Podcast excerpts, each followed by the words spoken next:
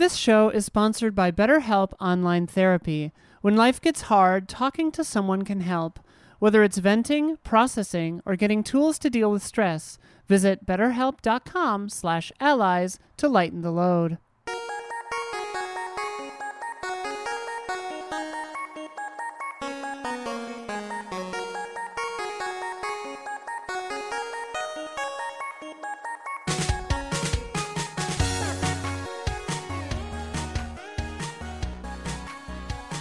Hello, welcome to the Easy Allies podcast. I'm Daniel Bloodworth, coming to you from Los Angeles, California. And this week we've got the man of the hour, Ben Moore. Hello. Michael Damiani. What's up? And it's Mitch, Mitch Saltzman from IGN. Hello, hello. joining us for this special occasion. Uh, and in the control room, uh, we have Isla Hinck. Hi as well as Don Casanova and Gabby Montute. Don's over there. there. Here's Don. Uh, friends, we're gonna. I didn't just... even know Don was here. he's, Until... cut, he's cutting a certain something. Yeah, yeah. Oh, okay. Some people have been waiting on. Uh, friends, we're going to discuss some video game headlines this week, uh, but for the most part, we're here to just uh, give Ben uh, a loving send off, say nice things about Ben, uh, oh no! Share some memories. it's too late. You're stuck here. but before we get started, uh, we must answer for the mistakes we made in the last episode. Um, Isla, begin corrections music, please. Boop. Uh, the story expansion for Xenoblade Chronicles 3 will be released by the end of 2023, not this year. Uh, I saw December, my eyes just kind of glazed over and uh, didn't see the, the year on that. It was like, oh, that's ways off. Uh, Damiani brought up Star Trek's gravity boots, saying they were in either Star Trek 4 or 5.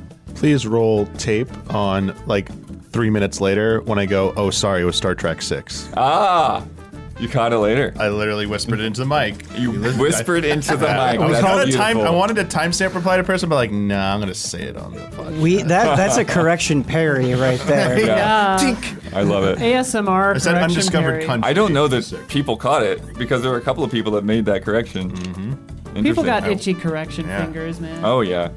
Um, this one was interesting. Uh, it seems that like it's sort of a, a misconception. I'm curious what other language was put out there at the time.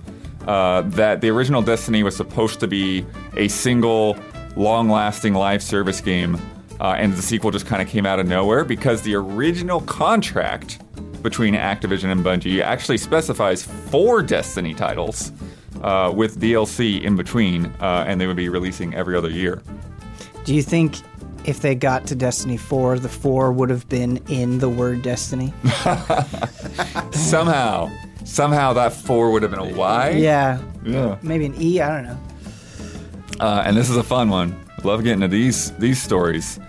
Isla stated that octopi is the more correct pluralization of octopus, which sparked a firestorm of comments uh, with conflicting references and conclusions.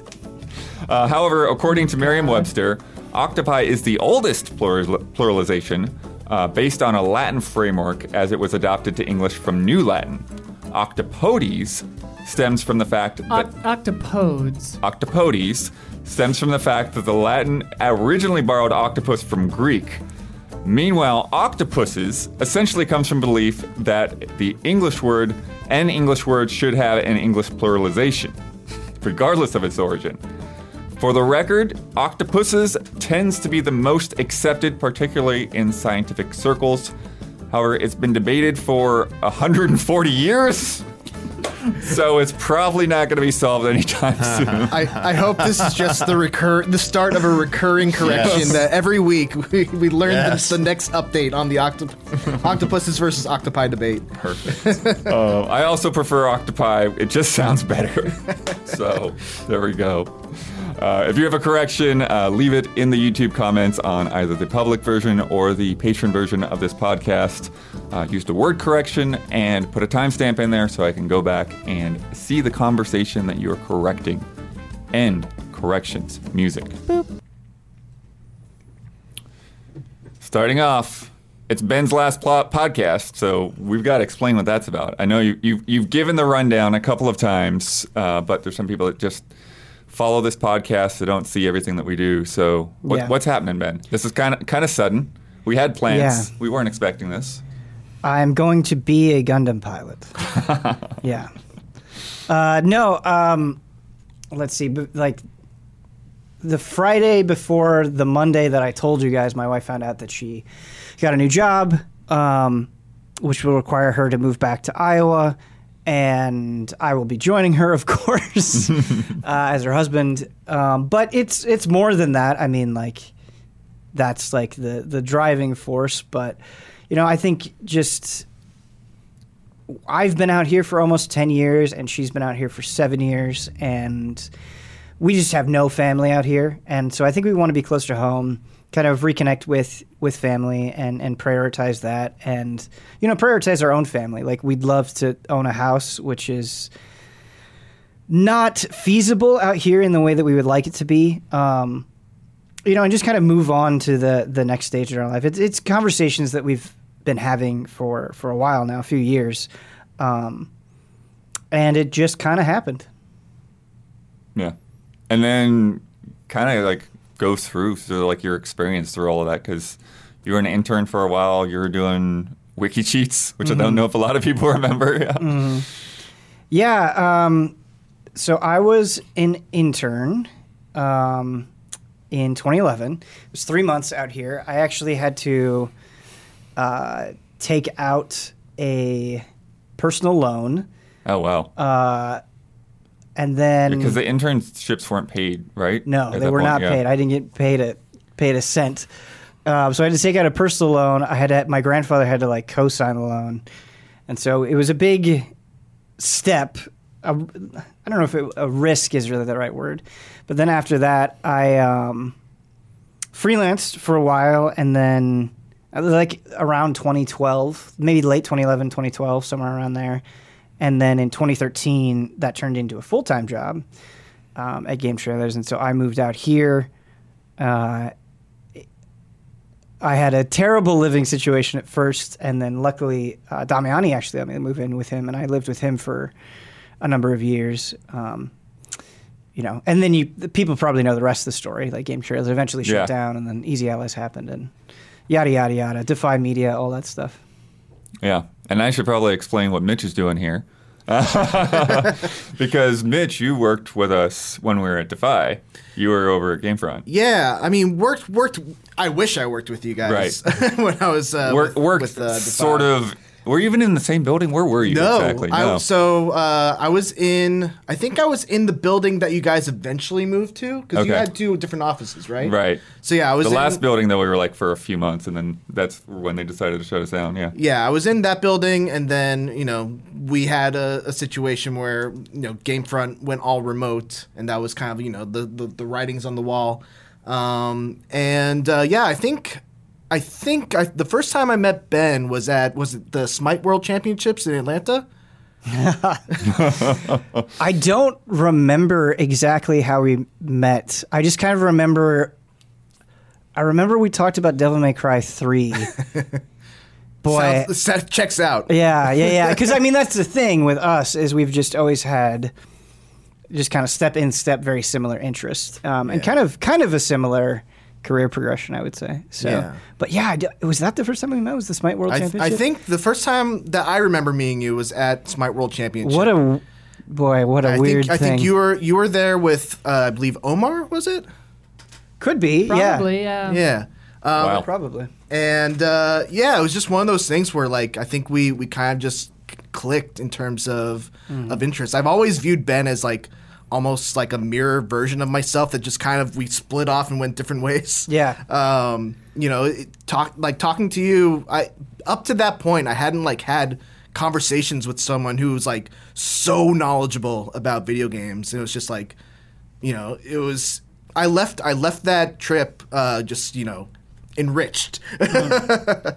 Um, and yeah, I think then we kept kind of running into each other. I think the next time we ran into each other was at like the Dark Souls 3 mm. um, media event where we went to a castle.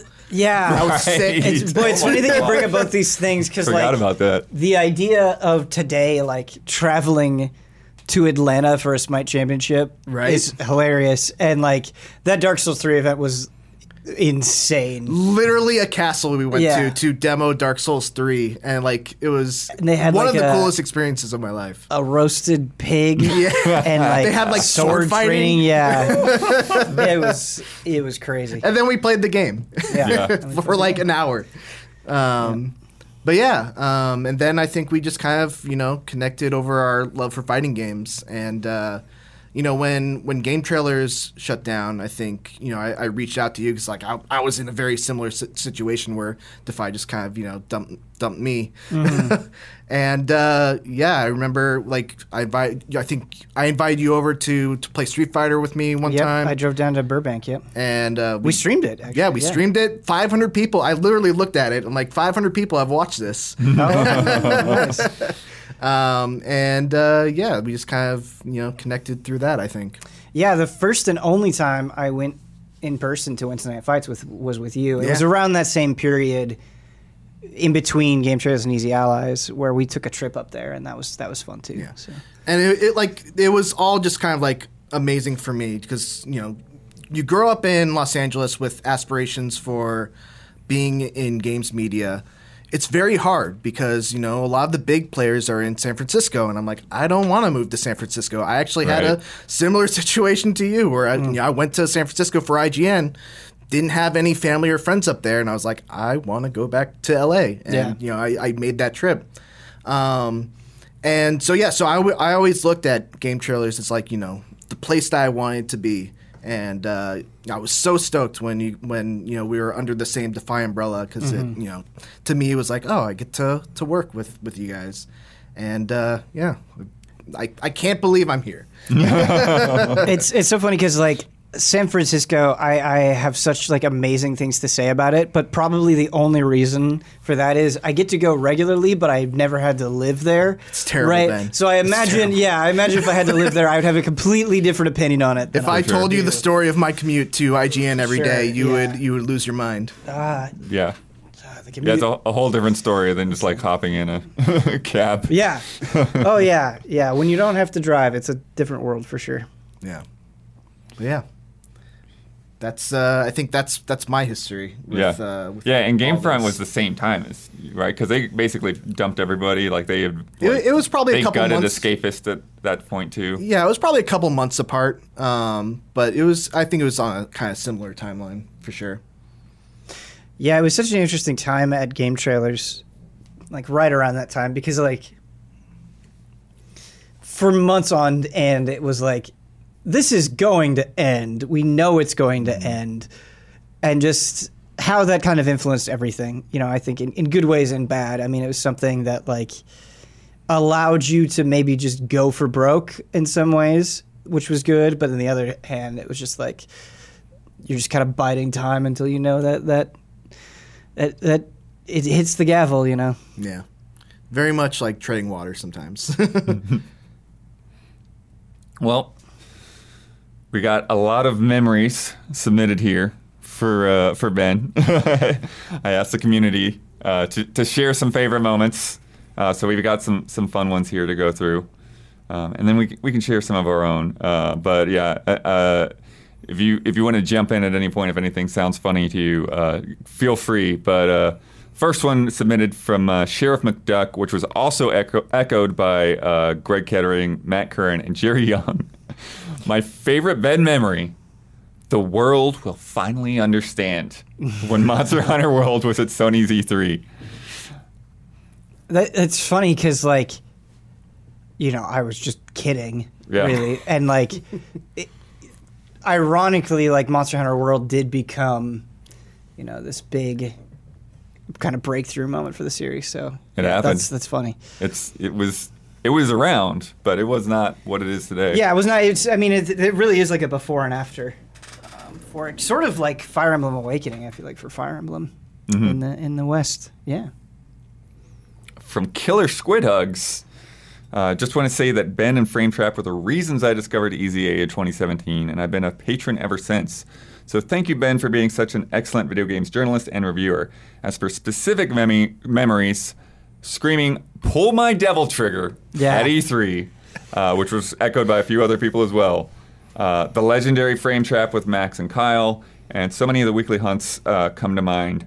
The one made me, that made me laugh the most, though, was during the E3 Total Degeneration betting special. Ben bet that Doug Bowser was going to make a Bowser joke and rationalized by saying, uh, I want everyone to Google search a picture of Doug Bowser you know this man has had a Bowser joke ready to go for months. Yeah. Thanks so much, Ben. You'll be sorely missed. oh, that's a good one. I'm glad somebody picked that one out. Um, I stand by every word of that. uh, this one's more of a question. I don't know if you have an answer. Uh, mm-hmm. From Perka uh, Halama, uh, the Ben that was so much love for all your work on Easy Allies. I love how you articulate your thoughts on video games. However, I must ask you to tell us how the epic Noodles and Broth storyline would have ended up.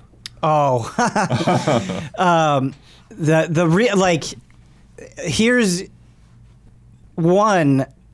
I'm a heavy procrastinator, and so like the way noodles and broth would happen is I'd be like, oh shit, I gotta figure out where I'm going with this storyline, like right at the last minute and depending on the year, right? Like I would have like a different goal because it got to a point where I was like, okay, this is so convoluted, which is kind of funny, but I wanted it to. I wanted people to be able to appreciate it. I didn't want it to get too far up its own ass, which it definitely did.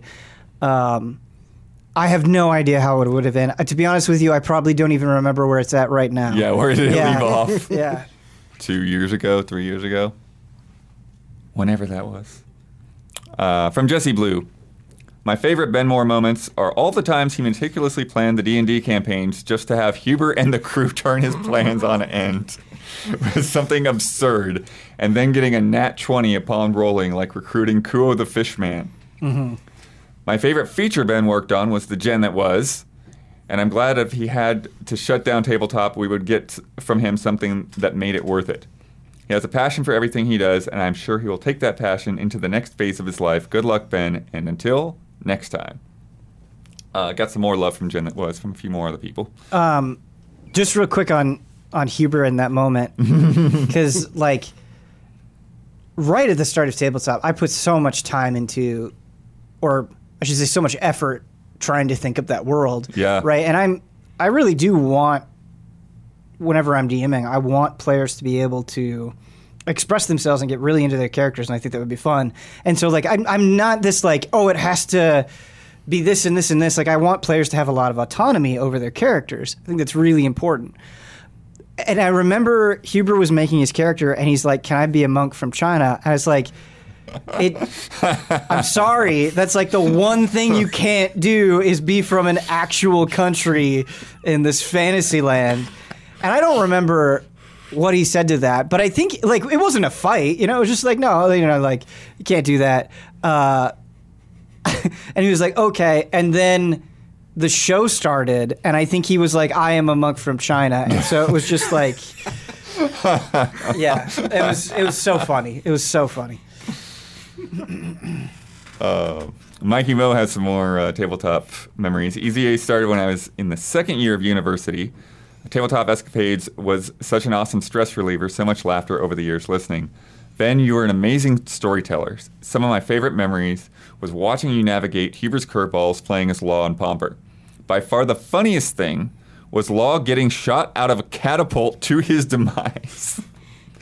I always had a blast listening to TTE. Good luck with everything, Ben. Yeah, I I remember the aftermath of that and like people loved Law so much, and I think there was some anger that he died.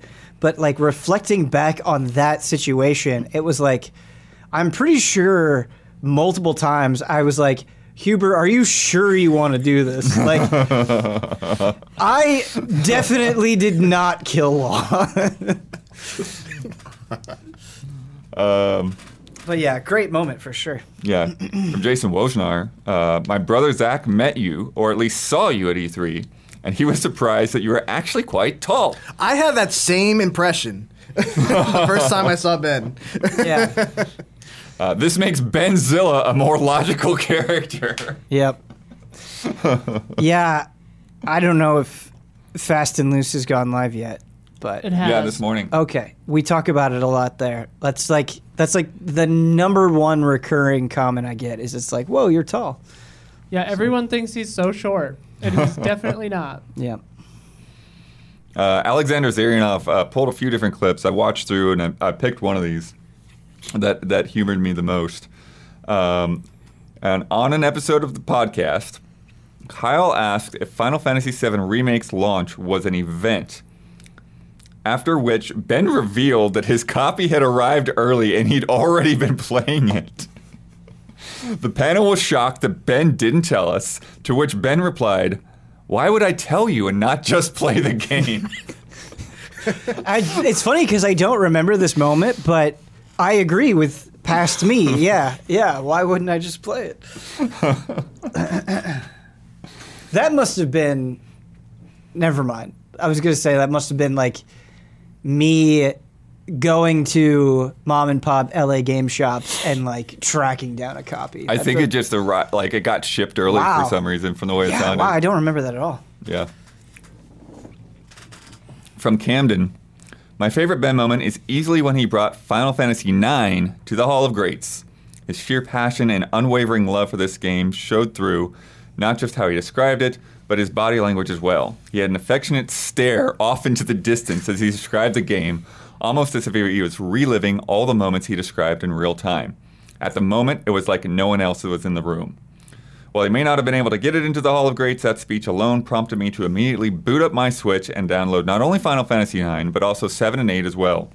Before this, I hated turn based combat and would have never thought of giving it a chance. But Ben is basically the sole reason I became a new Final Fantasy fan, and I'm eagerly awaiting 16. That's so awesome to hear. I mean, there's so many games I love, but like there were just certain things that hit me as a kid and it's like if I could give anybody those emotions that I had growing up, you know, that made me so passionate about this. That's the only thing I want to do. Yeah. And I saw a lot of similar stories from people about Persona, about Yakuza. There's so many things that you've really like turned people from just like knowing that something exists into like I should play that. Yeah, that's awesome. Um, from Mecha Doyle, um, Ben memory. Except this isn't just a Ben memory; it's the top one EZA moment from Achieve Yourself. Oh, I know what this Ten is. Ten scoops yeah, of yeah. kindness. Uh, I don't want to spoil it. We can spoil it, uh, but. Uh, Everyone should watch this episode through to the end to find an epic Ben Moore guest appearance Shout out to Isla or whoever was running the side camera to capture Ben's reaction at the perfect time. That was me, yeah. Love and respect, Ben. Best of luck. Hopefully, your future endeavors are much more successful than Brandon and Blood's attempt at this achievement. I oh man, I don't know. I don't mean to like break the illusion on this because it is very funny, but like everybody for years was always like, "Oh man, like they lost all your money. Like, aren't you so salty?" It became like a running meme of the community. But it was like at that point, I had already finished Astral Chain. Yeah, and so like I was never even a little bit mad. You know, it was just it was just a joke. I guess I need to watch this because I must have yeah. missed this this moment. yeah, it's it's pretty good. Let's just let's just say that we thought that we could go back to a save point and we could not. they were very bad at carrying ice cream, and it cost. It oh hard. man, I hate it that part. Hard. Yeah. yeah. Oh, boy. Yeah. Uh, from Louise Brown, this is a this is a great one. Uh, my favorite Ben moment has to be Battletoads. when he shut off the stream, I laughed so long and I cried. So many great moment, moments. So thanks to Ben and good luck and all you do in the future. That that might be one of mine as well because it yeah. was just like raw emotion. I am an extremely competitive person, and I was upset. Like I felt it was it was like you just have people watching you fail over and over and over yeah. again, and then doing it. The relief that I felt. Yeah, he had to get through the turbo tunnel. oh, I, I, I already knew yeah. before you even told me. I feel, like, I feel like you see the relief on my face at the end of that clip. Um, yeah. Yeah. And then he doesn't say anything. He just turns the stream yeah. off. It's was just this, a hard cut. Was this a punishment or? Yeah. Was, oh, yeah. okay, okay. I don't even remember. for one of the betting specials for something, yeah. Uh, for Karen Little, I just wanted to call attention to how much I loved Ben's Suikoden streams. I was going through a pretty rough patch with my health at the time, and for long periods of time was essentially immobilized. So knowing I was able to throw on one of those streams and eat up a big chunk of hours with Ben playing two of my favorite games was a huge help to me and super appreciated. As a big fighting game fan, I've always loved Ben being on the panels to make sure the community was represented. And as always, Ben's writing was a joy in his reviews. All the best, Ben. Um, th- something about those streams and like one of the best parts of streaming, I would say it's like 90 10 or 80 20 good. Because sometimes people can go like overboard where they like you know backseat game or whatever. Yeah. But but I would say for the most part, something that that is awesome about streaming, especially streaming things that like aren't well represented on the platform, is you get people that are just like so thankful and appreciative and passionate, and I I love seeing that come forward where you know they're like and and a recent example like the Pokemon Nuzlocke streams were amazing probably some of my favorite streams just because I, I, felt that passion. You know, people were just so invested and happy and celebrating something they enjoyed. So, yeah. The uh, I looked up the Battletoads thing. It was the bet was will Battletoads be announced at E3 2016? Oh, and it was not. It was announced in 2018. So Jones won and Ben had to do the Turbo Tunnel. Got it. I could see why I would bet that though. Speaking of Nuzlocke, uh, that's uh, Paul Ginsburg's pick. Uh, though it is recent, the pure hubris of the early couple failed runs of the Pokemon Nuzlocke stand out for sure. Going from we can take Misty to, to having her Starmie outspeed Ben's slowly collapsing team mm-hmm. should be a lesson for everyone to try grinding like grinding like only Brandon Jones can. Yeah, that water pulse confusion.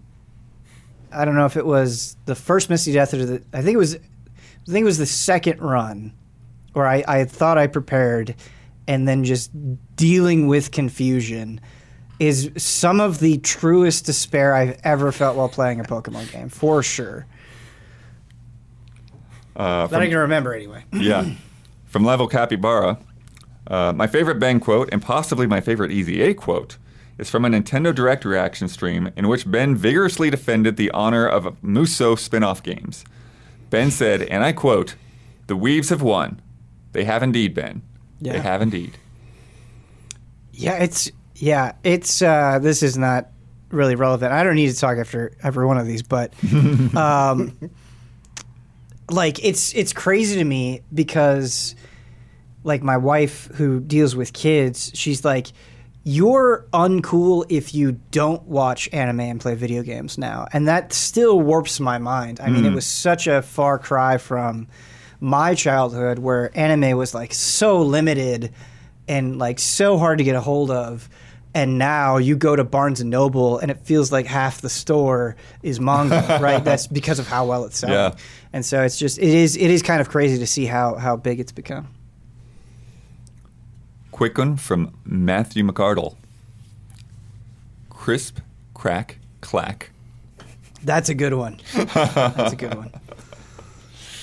If you're not familiar with that, uh, look that up. That's that's a sound you need to hear. And then uh, Brandon K. Gann put together a very lengthy essay here. Uh, Shout out to Brandon K. Gann. Yeah. I, I, think like sent in a question for Frame Trap either every episode or almost every mm-hmm. episode. Mm-hmm. So yeah. Yeah. And this is about Frame Trap. Uh, well, we must bid a heartfelt farewell to yet another ally as Mr. Moore goes home to Iowa. So, to mark the occasion, I thought I would provide some Ben Easy facts based off both his reviews and Frame Trap. Without further ado, in all, Ben has reviewed 81 games under the Easy Allies banner. Two of those hold max marks Persona 5 with 5 stars, and Half Life Alyx with a 10. He also holds the distinction of issuing the lowest numerical score of a 2, giving it to Fallout 76. His first review as an easy ally came with Dark Souls 3, and his most recent one is. Was that my? oh wow. Okay. Yeah, uh, yeah, it was right when we started. Uh, most recent one was Eiyuden Chronicle Rising.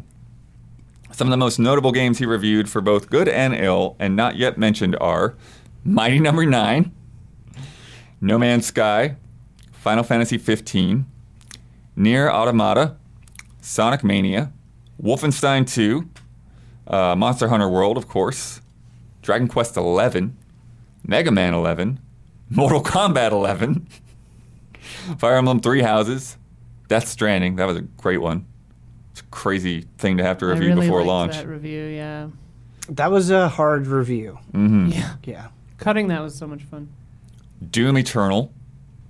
Tony Hawk's Pro Skater 1 and 2, uh, Cyberpunk 2077, another hard one, mm-hmm. uh, Psychonauts 2, No More Heroes 3, Metroid Dread, Halo Infinite, and Tiny Tina's Wonderlands. Um, it's funny, out of that list that you mentioned, I really like the Death Stranding review, but um, in terms of like just raw enjoyment out of that list, the Sonic Mania review is mm. like hmm. one of the most fun, chillest games to review ever because it just didn't take that long and it was just pure joy. Like there was no baggage with it. Um, and actually, the same thing with Metroid Dread, where yeah. I, I, feel like that came together um, pretty quickly, and I was just enraptured by it. So yeah, those those two, just in terms of like ease and fun and joy of gaming, those stick out. Um, Funny thing about the Dark Souls 3 review, I didn't even realize that that was the first one. We, at that point, I, I didn't get an early copy of Dark Souls 3, but it released, I think, in New Zealand earlier than North America. I know this story. And so I. I don't know if I made a different account or something, but somehow I got access to a New Zealand copy on Xbox One, and that's what I used to review Dark Souls 3. We did the same thing at IGN. nice, okay. That's amazing. Okay. Uh, as far as his brainchild, Frame Trap, he helmed a total of 161 episodes, almost double the reviews. Uh, at episode 100, I wrote in a massive email about the facts of the show, so to truncate that down to major highlights, uh, which I truncated further, uh, to include the 61 that came after. Uh, the longest episode to date is episode 80, Heart Collector at 3 hours and 56 minutes and 5 seconds. Uh, what's special about this episode is special guest Maximilian Dood stopped by to talk about Mortal Kombat and the state of fighting games. The shortest frame trap that wasn't a Noodles and Broth is episode 13, an exciting time for RPGs with a runtime of only 50 minutes and 1 second. Oh man, we had an frame chat was under an hour. Yeah. What happened? I don't know what happened. That's was weird. fire alarm? yeah. I mean, that was that. Oh, that, there were times where we had to like reshoot frame trap a couple yeah, here and there. Yeah. Wonder if yeah. it's one of those. No, there was there was like the early days of frame trap. I mean, it was a figuring out what is the show and b technical errors for one reason or another were definitely a lot more common. Um, there have been hundreds and hundreds of games discussed, and at my 100 email, I had tabulated to be at that point over 460. So now I feel safe in saying that surpassed 600, allowing for duplicates or revisits. And still, no game has been talked about more across various segments and allies than Final Fantasy 15. Yeah, that makes sense. Because that game, I mean, it just was like it took forever to come out. It was very controversial when it did come out. There was there's a lot to discuss with Final Fantasy 15. Yeah. And I'll end it here, but I have to sign off by saying that you, Mr. Moore, thank you, Mr. Moore, for providing your insight, critiques, and wit to everything you did in games journalism. I'll miss your reviews the most as your writing is excellent in how it conveys not just the game you're discussing, but the act and art of writing itself. I wish you and your loved ones all the best, and I hope you'll guest or freelance back at EZA soon. Until next time, Hotake. Thank you so much, Brandon. Um, yeah, blood. I feel like you and I have talked about this privately, but like one of the biggest bummers to me is I just don't feel like writing is as valuable in this industry as it originally was. Yeah. Because um, that's my favorite thing right? And like when I got hired at Game Trailers, I thought like I was just going to write, and then very quickly it was like, no, you're going to be on camera, um, and that is certainly enjoyable. Like, and I'm not,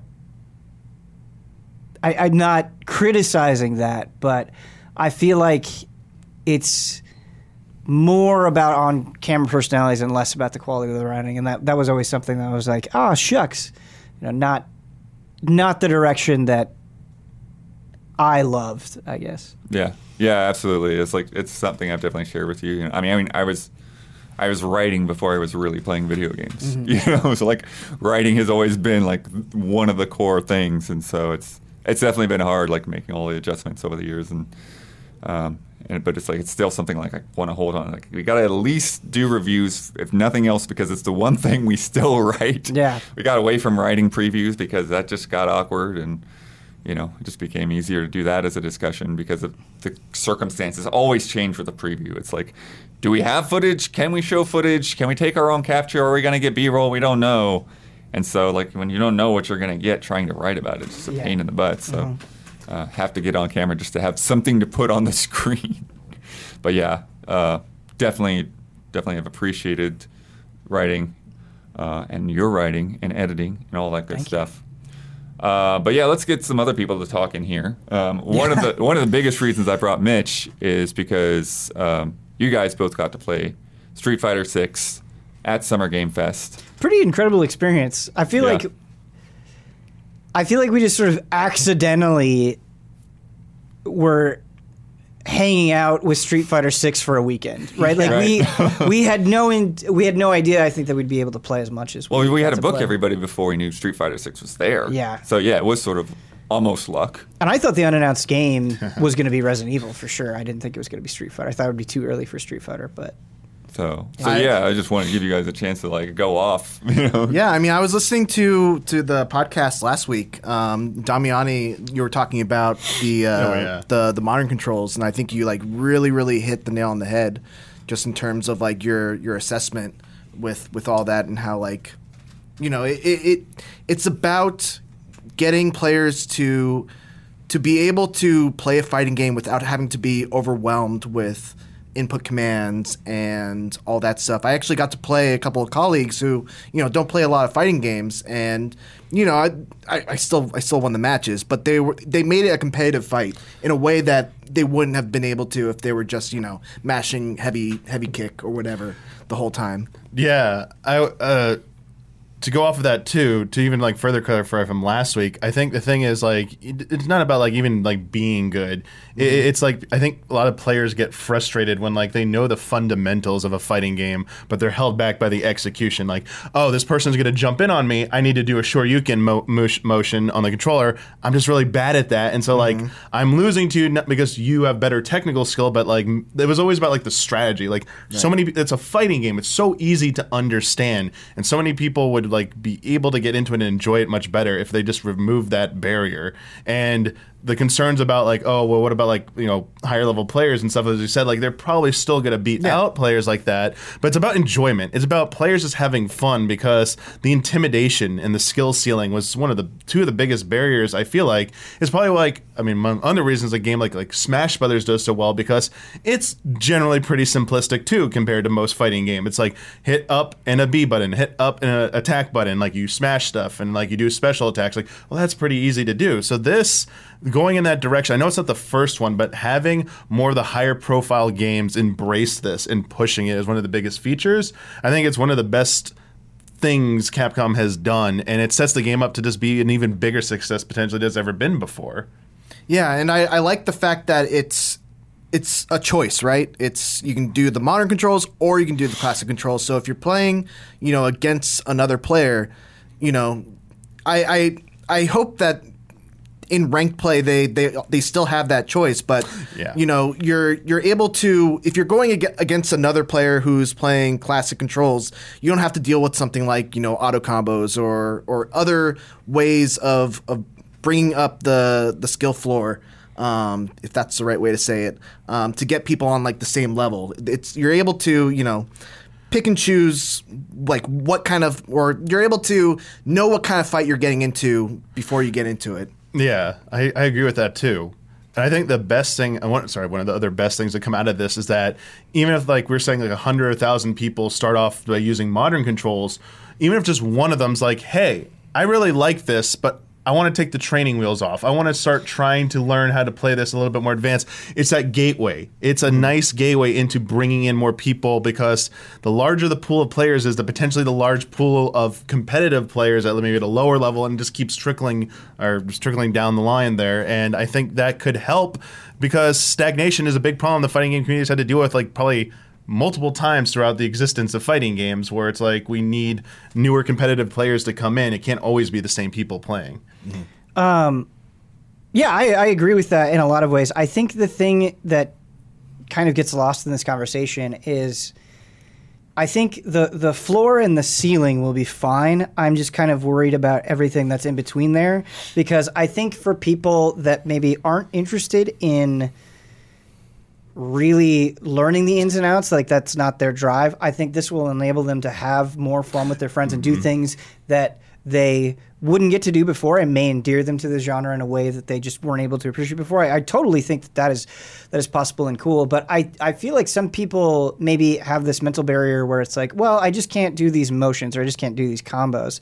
And it's like, well, it's it's it's so much more complicated than that where it's like the modern controls yes, they remove the execution barrier for specials and supers, but it's like that's just level one, right? Like even something really basic, like linking light attacks in Street Fighter, is really weird and unintuitive because you don't just like mash the button and it automatically combos. It's like there's a certain timing that you have to do. And then, like, why does that timing work that way goes into like all of these things like recovery frames and all of that stuff. And so it's like you have that, right? And then it's like, well, in training mode, maybe you could do a combo but in a match when somebody's blocking can you hit confirm right mm-hmm. can you mm-hmm. do it can you are you able to you know immediately turn something from are you able to capitalize on opportunities essentially? And so it's like, while I definitely think it's good that the the it it, it lets more people in. I also fundamentally believe for the people that really want to learn, and maybe that's not even that many people, I don't know, but for the people that really want to learn, you have to have resources where they can educate themselves and explain this is why this works. This is why you want to do this. because like execution is is only one part of the pie. And I really hope that they they've kind of said that this is their goal, but I hope that the world tour mode goes into that. Mm. Um, I hope that you know they they take their single player mode and use it as you know an onboarding mechanism in a way that other fighting games haven't really done yet. Right. Um, and I've talked, you know, I talked to the, to the the director, and he seems like that's that's what he wants to do with that mode, and I think that that really is the you know the key to the puzzle of getting these you know newer fighting players to to kind of understand why they're hitting a, a, you know a wall and why they're getting beat by people online and you know getting over it because it, it really is that simple, really. You have to learn that you know you can't just mash the same combo against someone who's blocking because they're gonna know yeah. that as soon as you know they see this move and they block it, they're gonna be able to punish you and do more damage to you than you're doing to them. Yeah, and it's like even if you could just teach people like,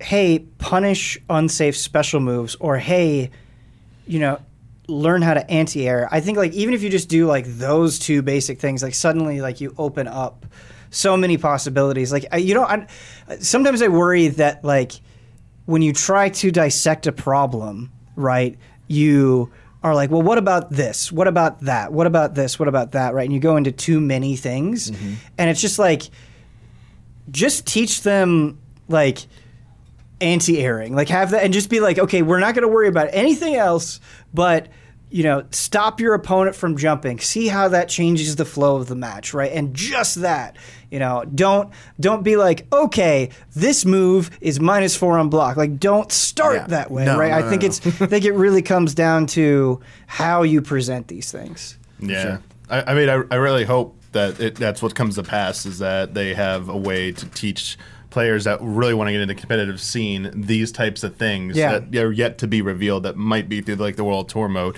The, yeah. Oh, uh, sorry. I was the, just going to say. Go ahead. Go ahead. I was just going to say uh, I'm really interested because I couldn't even hear it at SGF. Oh, if yeah. the the commentary, the live commentary will. Oh. It's super distracting. Okay. By the way. Okay. yeah. Yeah, but no, sorry. It's funny because uh, you know we couldn't hear it. I posted a bunch of videos on IGN for for the the Street Fighter matches, and like literally all the comments are like, "This commentary is so annoying." Oh no!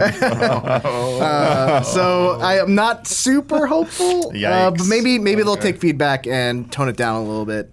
Yeah, hopefully. Yeah, that was the thing. They were in the trailer. They were trying to advertise it might commentator VO might like hint in, or inclinate and in, in, this give you a hint about what you should do in a certain yeah. situation. But sounds like maybe not working out too well. Yeah, that might I not be know. the best I avenue mean, to do it. Yeah. I think if you really listen for it, you might be able to pick up on on some things. But I think in, in, the end, it's it's kind of background noise, and it's just kind of like exactly. shut up. That's the problem. Like that, that's yeah, that's too. It's like you need something that's like more like in the like in a moment like freeze frame, like just f- slow this down so people can understand it. Not you have all this other stuff going on and you have to focus on it, and you have this background voice as well. It's like you're gonna, that's gonna get drowned out, like, especially when you're a newer player trying to learn that. The thing I did want to say about the uh, the modern controls, the last thing I want to say that I think will be very actually be helpful is because virtually everyone except for I guess the charge moves or be a little different. Most spe- the modern control specials will work across every character, mm. so it'll make it easier for incentivize newer players to play as as many characters because they're not as difficult to learn Got just it. the basics yeah. yeah. and learning matchups. So the more you play as a character and see their specials, you see this is how it feels, this is how it looks. Now when I play as this character, I this might be able to counter it. Like they start to learn that dynamic. Right. I think that's one of the also basic stepping stones you need to understand. Then that leads into everything both of you were talking talking about like okay now it's about the execution right. take off those training wheels so i do think it'll have a lot of value in that as well as that more people will try out more characters not just see a bunch of online kens and Ryus, a short shoryuken all over the way, all over the place you'll, yeah. still, you'll still see that yeah, yeah you will. it's like yeah it's yeah. like a, it's almost like a law of the universe. Dragon Punch you will here, get, Dragon Punch there. You will get online Wake up, shoryukens all over the um, place. Um,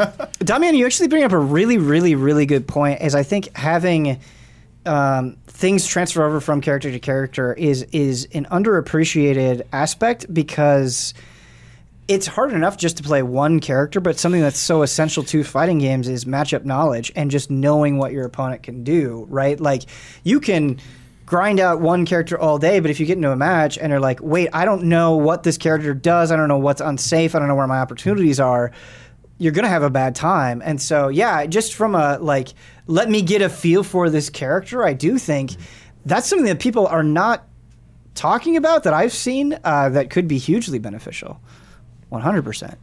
Yeah, I mean, I, I hope it comes to pass. I mean, uh, uh, uh just as you said, there'll probably be just uh, on like both said online people still going with Ken and Ryu. Like, people are just gonna play who they think looks cool and stuff, and like I mean, that's fine too. Like as long as you look cool and flashy and they make it easier to do. I mean, this isn't the first one I did. I, I was the last podcast I was even saying like Marvel vs. Capcom 3. I'm like terrible at those games, but when they added auto combos and like the simple like yeah. super stuff, I was like, yeah, I was able to like play and have fun and like yeah. enjoy it, but like I was not really learning anything. So I think it is important that they, you know, find a way to incentivize people to take those plunges into the different aspects that'll help you become like a more well-versed, well-rounded fighting game player. Yeah, because, and I, I can't speak for everybody, but like, I, I feel like there's like a before and after with fighting games where like I think a lot of people aren't interested in fighting games just because they haven't had that opportunity to learn in a way that's like positive for them. And so, like, for tons and tons and tons of people, fighting games are just games where, like, maybe you figure out one move or you do like the bison slide over and over again or you, you know, like in Tekken you spam Eddie, right? I think for a lot of people that's fighting games, but once you are like, oh, this is what a reversal is, or oh, this is like what footsies is and all this stuff. Like once you have the opportunity, I feel like you can just and you don't have to be an expert. I don't even think you have to be good, but just when you can see things happen and being like, oh, that's what's going on. It's like it's like you see the Matrix. You have like like Keanu Reeves moment. And you can see behind the screen. I think it just makes them so much more interesting than than probably were before. And so like the more people that we can get to that, uh, I just think they'd have more fun. Period. Yeah. And I think it's also important to say, like, you know, even if you get good, you're still going to have that people that th- those people that are above you, regardless of what level of play you're at. Yeah, you're going to have people that are going to be better than you. A and lot of people. So it's not it's not about like you know getting to a point where like oh now I'm beating everyone. You'll yeah. never get to that no. point. um, so like I think another key to to enjoying fighting games is really just like be okay with losing. Like mm-hmm. you know, learn learn why why you're losing. Take that information and see how you can avoid falling into those traps, and that's how you improve. You keep on improving step by step by step. Um, and I hope that you know Street Fighter Six is able to you know impart that message to people somehow. Um, but yeah. yeah. Well, what, what were you guys, like, you know, because everybody was just learning the game at that point. Like, what were some of your biggest takeaways from what it's introducing? My biggest takeaway is I love the drive system. the drive system is like such a cool idea.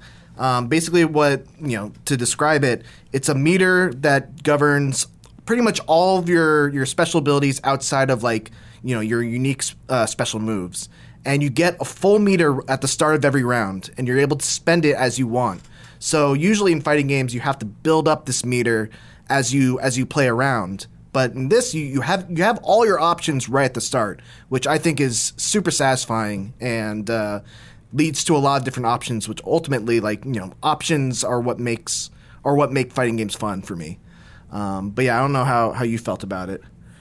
Yeah, I think with the the drive system, um, something that's present is it I think it allows you to, exp- and this sounds like so corny, but I think it's true and important. Is it allows you to not only express yourself as a player, but then how that self-expression plays into the mind game of the match, mm-hmm. right? Because you the drive system has so many different things that you can do with it, right? Like you've got a parry, you've got a reversal, you've got a uh, focus attack, basically. You know, you've you've got EX moves that you can do with it. So you've all of these things that you can do with it, right? But as a player, you're not going to do all of these things equally. So do you lean on something?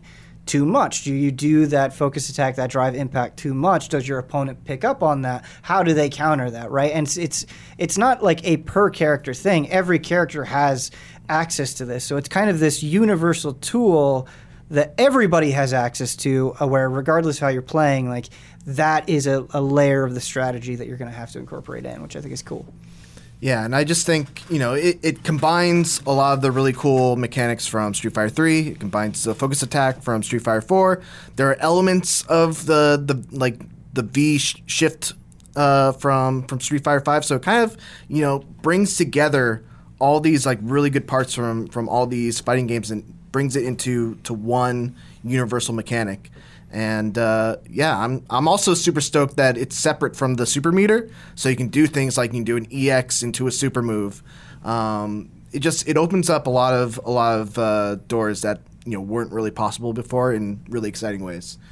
Yeah, and I, I think the other thing with that is it really seems to be built from the ground up to be fun to watch. And I know that that sounds so simple, but it's so incredibly important, right? Like I can't wait to watch that first Evo where it's like, holy shit, like that player is in burnout. What are they going to do? Right? Where it's like, oh, they have so many of their tools taken away from them. What's going to happen? Or, oh my God, you know, they're below 25% out health and they have their level three super. Are they going to be able to pull it off? Right? And what's great about this is those are things that anyone can understand on some level. When you see those moments happen, even if you don't understand the mechanics of the game, you're going to understand like this is a big deal, right? And I think that that's something that I always kind of appreciated about Tekken 7, right? Like even if you have no idea what's going on, when like both players are at like a tiny fraction of their health and everything slows down, that's exciting, that's fun, you feel that.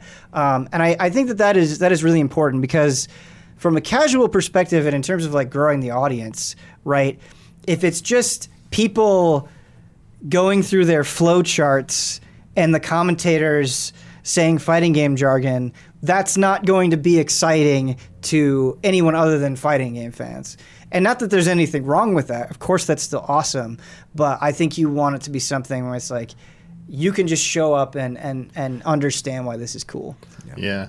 I don't know if I'm too off the mark here with this, but I, I hope one of the good litmus tests will be early litmus tests will be mirror matches because this system will make it so that they potentially can be interesting because of different players' play styles. It will mm-hmm. come out more.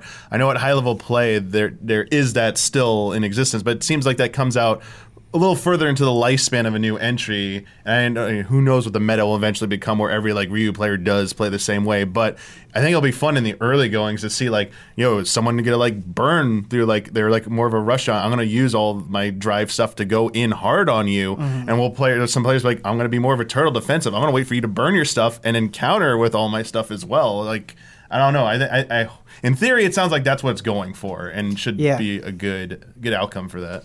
I think it's also going to help that the game looks phenomenal. Yes. Like, oh my god, the the RE engine in Street Fighter is just engine in carrying anything. the industry on its back. Oh my god, industry standard. Yeah.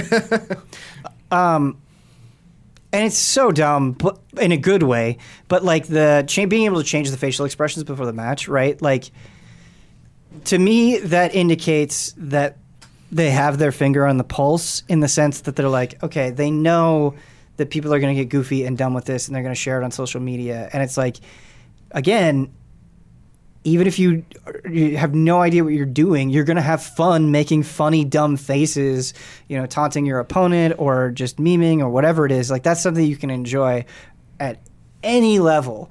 Right, and it's it's such a small thing, but it it, it indicates that they're they're sweating that stuff, right? And I think that that's so encouraging. I can't wait for Street Fighter Six to come out and be a colossal disappointment, and like all of this energy that we're, we're saying is like completely wasted. Uh, but at least you know, right now it seems like they're on the ball. Yeah, I can't wait for. Uh people in, in Evo matches to do Luke's Hadouken, yeah, Hadouken, yeah, kind of taunt.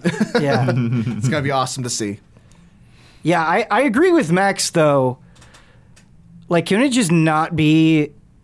Can we get more stages than just training stage for six years, please? Yeah, just, take out the training the stage. grid, take it out. Yeah. It doesn't need to be there. No one actually counts the boxes on the ground to to judge spacing. I don't know if I would say no one. But No one. I'll say it. I don't. Any any burning things you want to get off your chest for Street Fighter before we move on? yeah, fuck you, Capcom. you come out here and you're so awesome, and we have such a good time, and I get electrified. And then I did it, it, there's no beta. Where's the beta? I'm just being a greedy little pig at this point, but that's what I want to get off my chest is drop the beta and have it go for months. just let people have a great time. Right. Ben played like eight hours of Street yeah. Fighter Six. Yeah. I want more. That's right. That's that's exactly where I'm at. And now, a word from our sponsors. Now, a word from our sponsor, BetterHelp. Uh, it's important to take care of your mind an example they give here that I think is nice is like, how well would you take care of your car if it was the only car you had for your entire life? That's your brain. We need to treat them that way. Personally, I've spent a long time thinking about my brain and how it works, and, you know, been going to therapy uh, to help me manage it and deal with certain revelations. um, and BetterHelp is actually something I did use for a while when my dad was in hospice, and it was very helpful to keep, you know, uh, maintain any amount of positivity just talking to somebody. Uh, and it's like learning a language or taking power naps. You got to just do it to. That was an example they gave too. I didn't just come up with that. Um, but yeah, I used it, like I said, when my dad was in hospice because I have a therapist in LA, but they aren't licensed or what I don't know whatever and so I have to you know I was using BetterHelp while I was uh, on the road for six months or whatever I was gone for and it was just so much help and it was frankly necessary um, everybody I think should be in therapy it's great and wonderful uh, it's online therapy that offers video, phone, even live chat only therapy sessions, so you don't have to see anyone on camera if you don't want to. It's much more affordable than in person therapy. This is very true. Uh, you can be matched with a therapist in under 48 hours. Our listeners get 10% off their first month at betterhelp.com slash allies. That's betterhelp, H-E-L-P dot com slash allies. Get 10% off your first month, B-E-T-T-E-R-H-E-L-P dot com slash allies. Check it out. Therapy is incredibly worth it. Please look into it. Today's episode is sponsored by Honey, the easy way to save when shopping on your iPhone or computer. I like online shopping a lot. I like shopping a lot, and online shopping is easier than in person shopping, so I like it probably more. Uh, probably a problem for me. Ben likes to spend money on video games.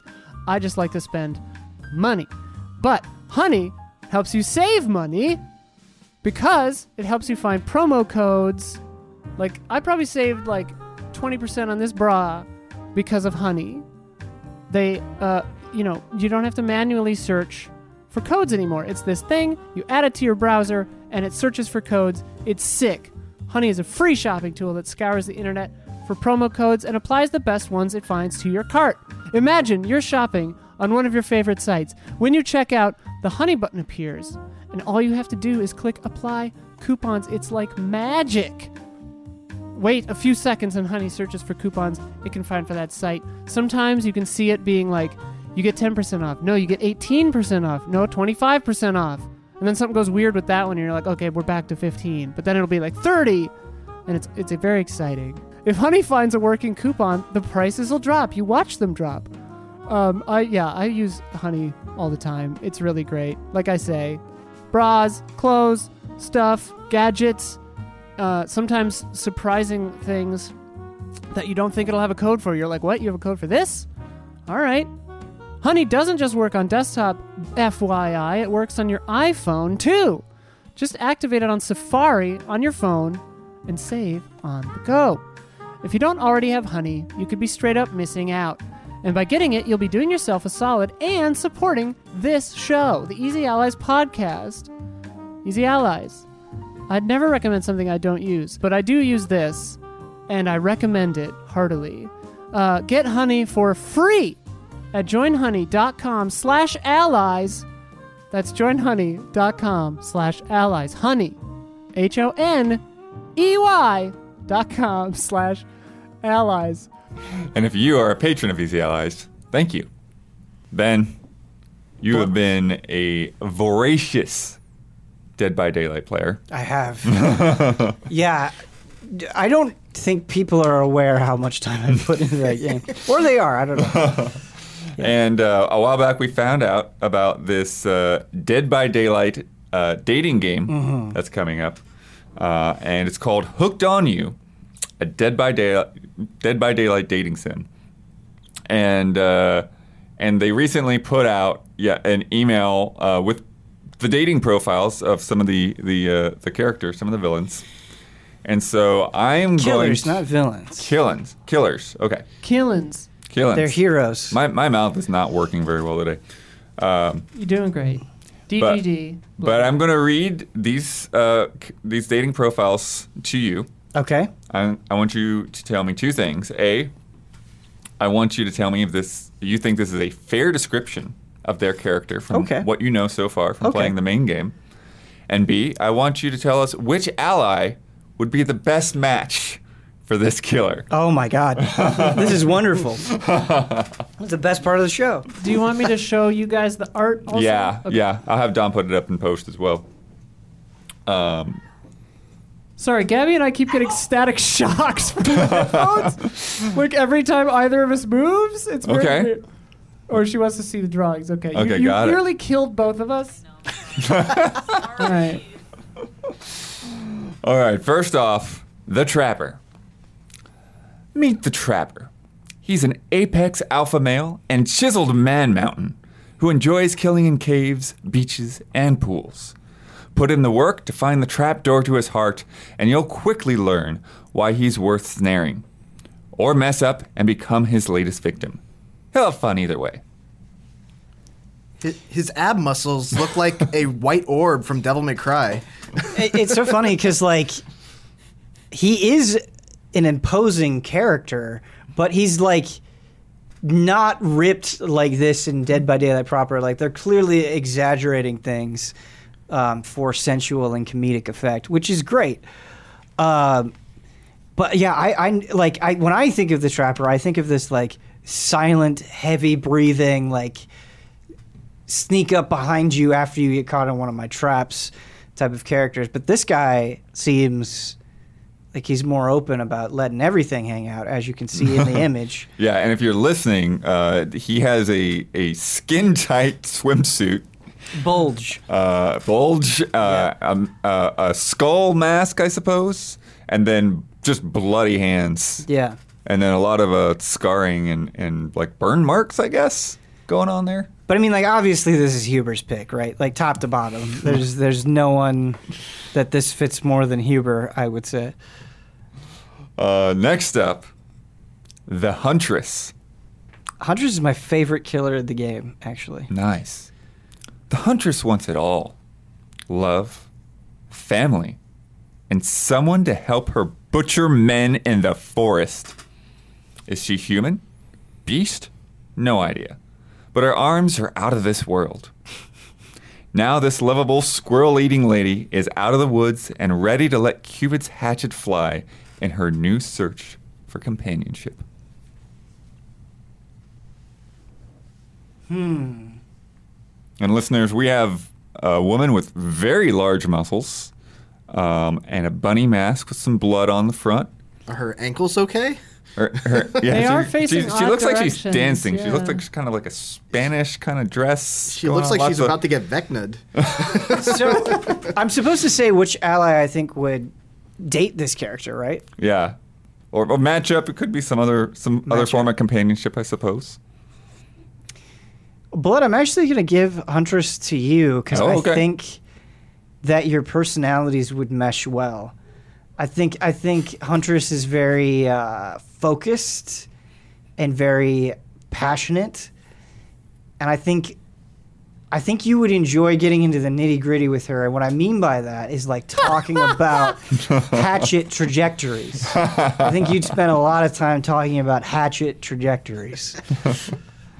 Uh, and how do you think just this depiction compares?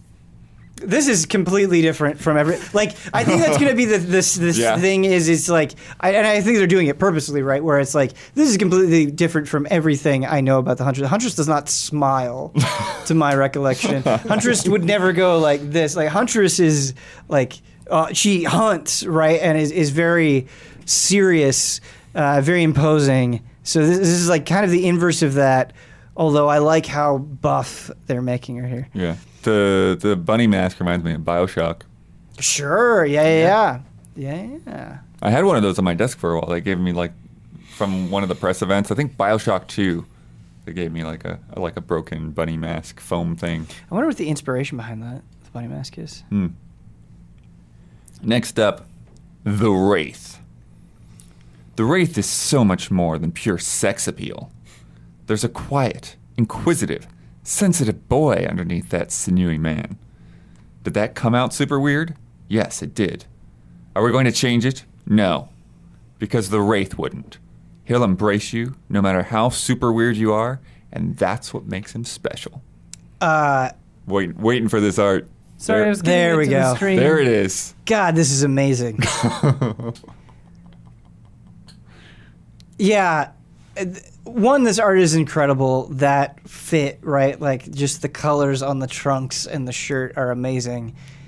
And like I have a I have a soft spot for Wraith because Wraith is one of those killers that's like at a high level is not very good, right? Once you kind mm. of figure out the game, uh, the Wraith is not very imposing. Um, you know, of course, unless you're going against a super, super, super skilled player. But I love the simplicity of Wraith's design because the way Wraith works for non Dead by Daylight players is he goes invisible, but the way he goes mm. invisible is he has to bong this bell. And it's so funny. Like it's not even really scary because you'll be working on a gen or something and then you hear bonk bonk and you're like, oh, the wraith is here. um, but uh, something that I like about the wraith is the wraith is really a great killer to learn uh, the game with because he's not that hard to play. Mm.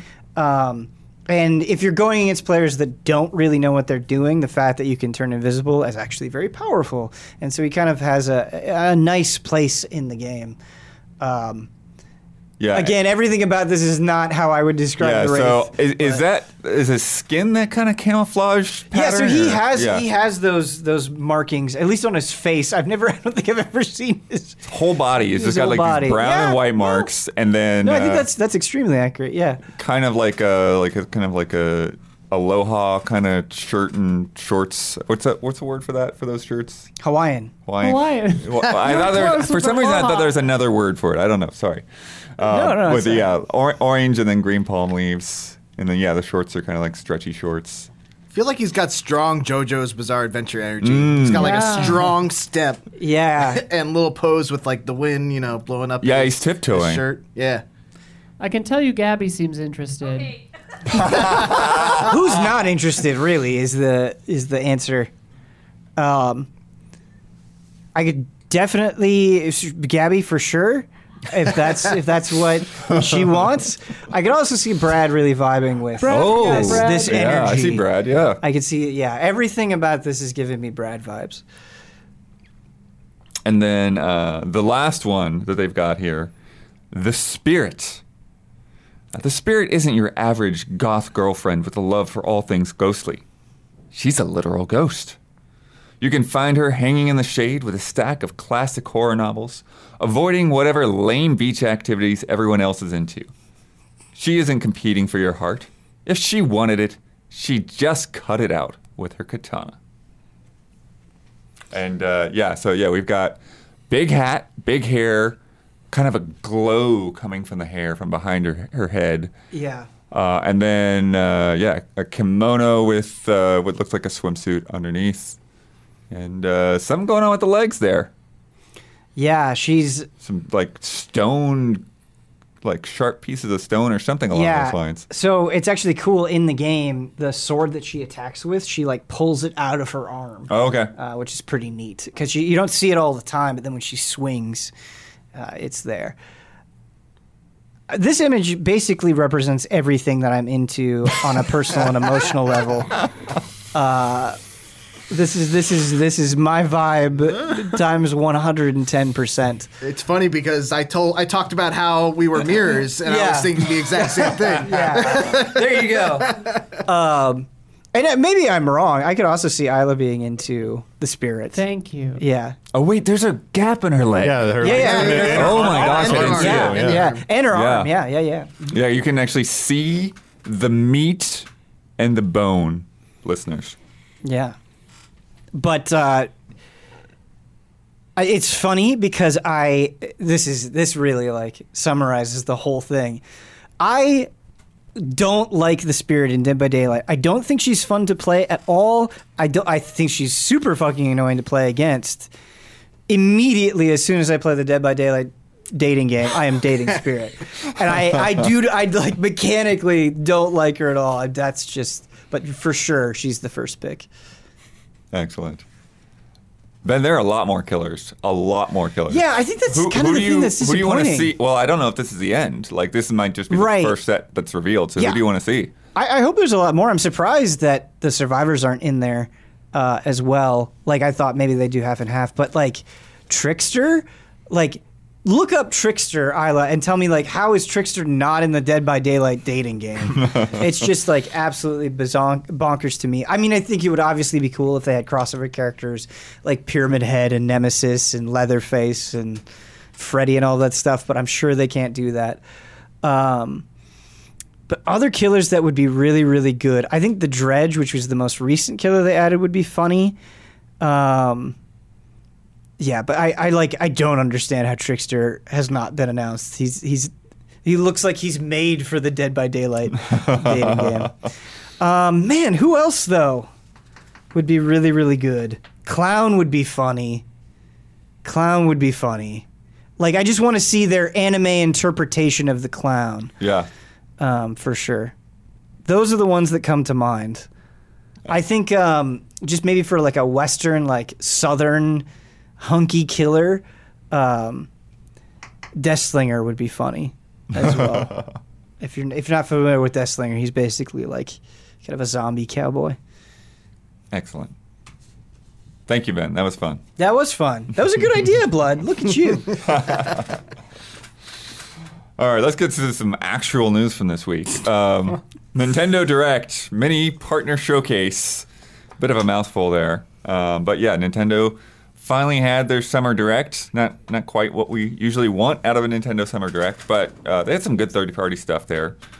Uh, I'll I'll run through the full list in brief, but we'll focus more specifically on on some of the bigger bigger or not, maybe not bigger titles, but ones that stood out to me. Uh, they started off with Monster Hunter Rise Sunbreak, which you've been playing quite a bit. Balls deep in. Yeah. Uh, we uh, got a reveal of uh, NieR Automata, on, on Switch. On Switch. Yeah. That's cool. I think they should. I think that is awesome that it's coming to Switch. I think they should make a new NieR game. right. Yeah. right. um, uh, and then the first one I focus want to focus on is called Lorelei and the Laser Eyes. Uh, this is coming uh, from uh, the developers of Sayonara Wild Hearts. Oh. Um, and it's uh, it's a murder mystery. It kind of Ben, for, for, whatever reason, I don't know why it reminds me of this, but it kind of gives me like those like kind of silver case vibes. Mm. Uh, the whole game is those are strange vibes. Yeah. Yeah. Uh, the whole game is kind of like black and white, but then with like pink highlights on things. So mm. like a dog's collar will pink, be pink, or like some other element will be pink in there. Uh, you're uh, exploring like this old hotel. There's lots of puzzles. Um, they had a lot of quick cuts in the trailer, so it was like really interesting to like just stop on a frame. It's like, oh, what, what is that thing? What is that thing? Uh, and then the description here they have from the email is, uh, in Lorelei and the Laser Eyes, players linger in a surreal reality alongside a woman wandering a baroque manor in search of answers to a macabre murder.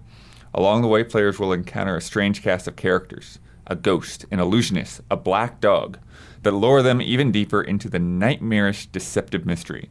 Become immersed in a dreamlike world, submerge in an ornate illusion, observe hidden patterns, and untangle the meaning behind puzzling, mind bending enigmas.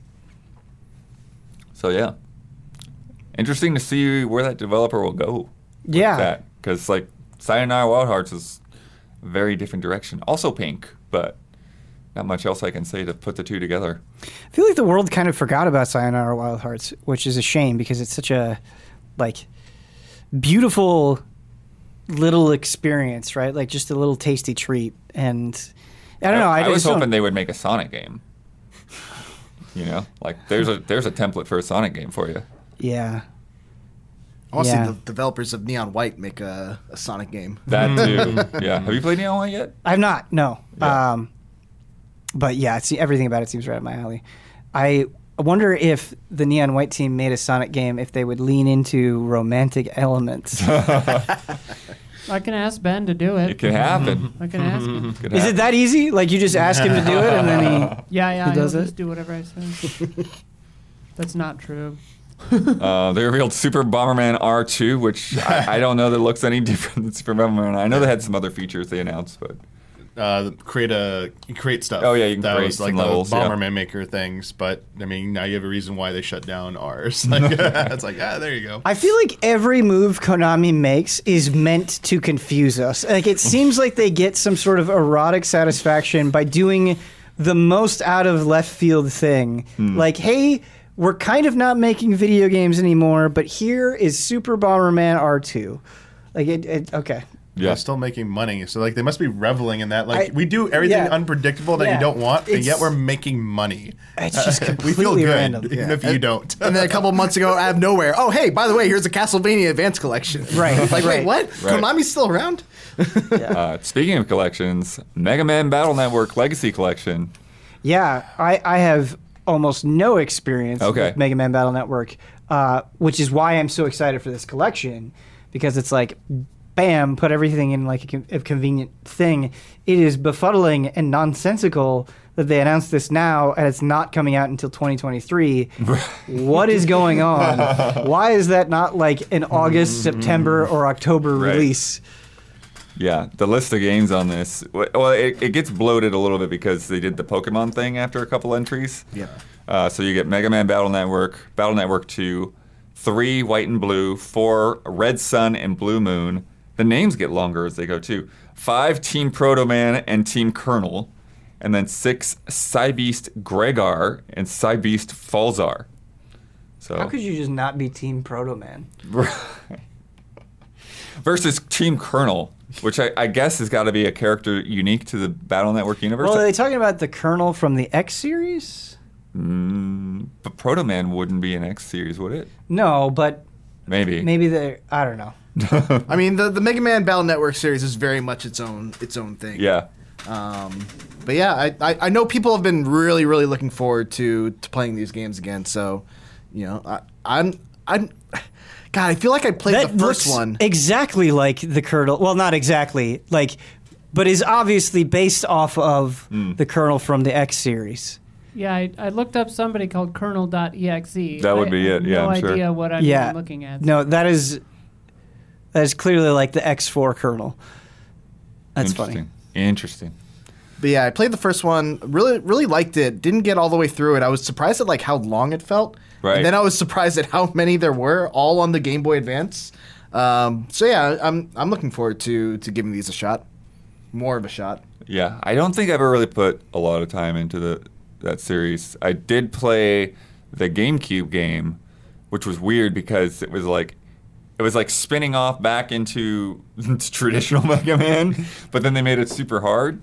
Um, so yeah, it's a crazy game. Sometimes Mega Man is some of the most difficult video gaming you can experience. Yeah, uh, just out of nowhere. Ben, live chat wanted me to show you Zero.exe. Oh, cool. They wanted to show me that and cause immense lust in my soul. Look at that. Look at how sick that is. I've never seen that in my life. So cool. Viewers I feel like listeners, you'll just have to Google it. I, I, feel like, I mean, I don't know, but I feel like Battle Network is something I could easily become obsessed with. So, I think that's why I'm so, 2023. Really? Like right, what? Right. Why? Um, here's another one I haven't played, but is looks actually pretty good. Uh, Pac-Man World Repack. Um, they're they're remaking this game, um, and uh, I actually own Pac-Man World 2 because I got it for the uh, Pac-Man Versus, which oh. is one of the you know the Game Boy GameCube yeah. versus game. Um, but there's also controversy because they've replaced Miss Pac-Man with Pac-Mom. Have you heard about this? Why? Why? They don't Why? have. I, am pretty sure they there's don't have the rights. There's this weird oh. licensing dispute now. Oh. So if you're not familiar with the story, I'm, I, hopefully I don't botch too much of it, but the, the, the short version kind of. I think I, I think I know. Because uh, I, I kind of went over some of this with my my Miss Pac-Man Hall of Greats presentation, but so oh. like Bandai Namco licensed Pac-Man to Midway, and then there's a like a North American team that created Miss Pac-Man. Yep. And that was a whole other separate game. It was not really. Didn't like college students Yes. essentially mod Pac-Man, and that's what Board- Miss- mod, boards. Yeah. Essentially, yeah. Yeah. Yeah, yeah. And so, but somehow in the midst of that, like all they did really was, you know, put put a bow on Pac-Man and and, and create like little story scenes. Uh, but somehow that gave them rights to that character. And it seems like for the longest time that was fine because she'd shown up in other Pac-Man games. She'd shown up in Pac-Man World. And then somewhere in like the past 15, 20 years, um, you know, those rights holders shifted around or whatever and and it's become a little bit more of like this legal battle to where Bandai Namco just kind of doesn't want to acknowledge Miss Pac-Man's existence, so she wasn't in the latest collection, even though it's one of the most iconic Pac-Man games. Uh, and now they're replacing her with some woman with a big sun hat. Yeah, I think what what happened was they were there was a standing agreement when they first you know did this whole rights thing with uh, with Midway and the you know the developers of Miss Pac-Man that they would get uh, royalties on every time Miss Pac-Man was in a game after that or every time Miss Pac-Man had her own game or something. And at some point, they just they they found out that Miss Pac-Man was in their was in her own game, and they're like, "Hey, uh, we have we have this deal here." And the people at Namco, Bandai Namco, are like, uh, "All the people who signed that are gone. We had no idea that this actually was a thing." And so I think they just from that then on, you know, decided that Miss Pac-Man was dead. yeah, it's weird. There was something too with like one of the the home arcade games yeah, that caused a, a big kerfluffle. Called, yeah, I, am looking into it too. 2019, a company called AtGames, which specializes in mini retro consoles and handhelds, released a Miss Pac-Man mini arcade cabinet, and Bandai Namco claimed it never gave permission. And then Bandai Namco sued AtGames, who one week later did a deal with GCC, the Midway, the company that owns the rights, to acquire the Miss Pac-Man royalties interest allegedly owed to it. So then, since then, Bandai Namco was like, no Miss Pac-Man ever. Oh, so it's when AtGames yeah, got I involved guess. and took it from the original creators. It's crazy.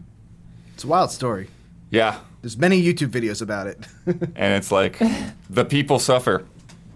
This person, this tweet is funny, where they're quoting Talking Heads. It says, "You may tell yourself this is not my beautiful wife."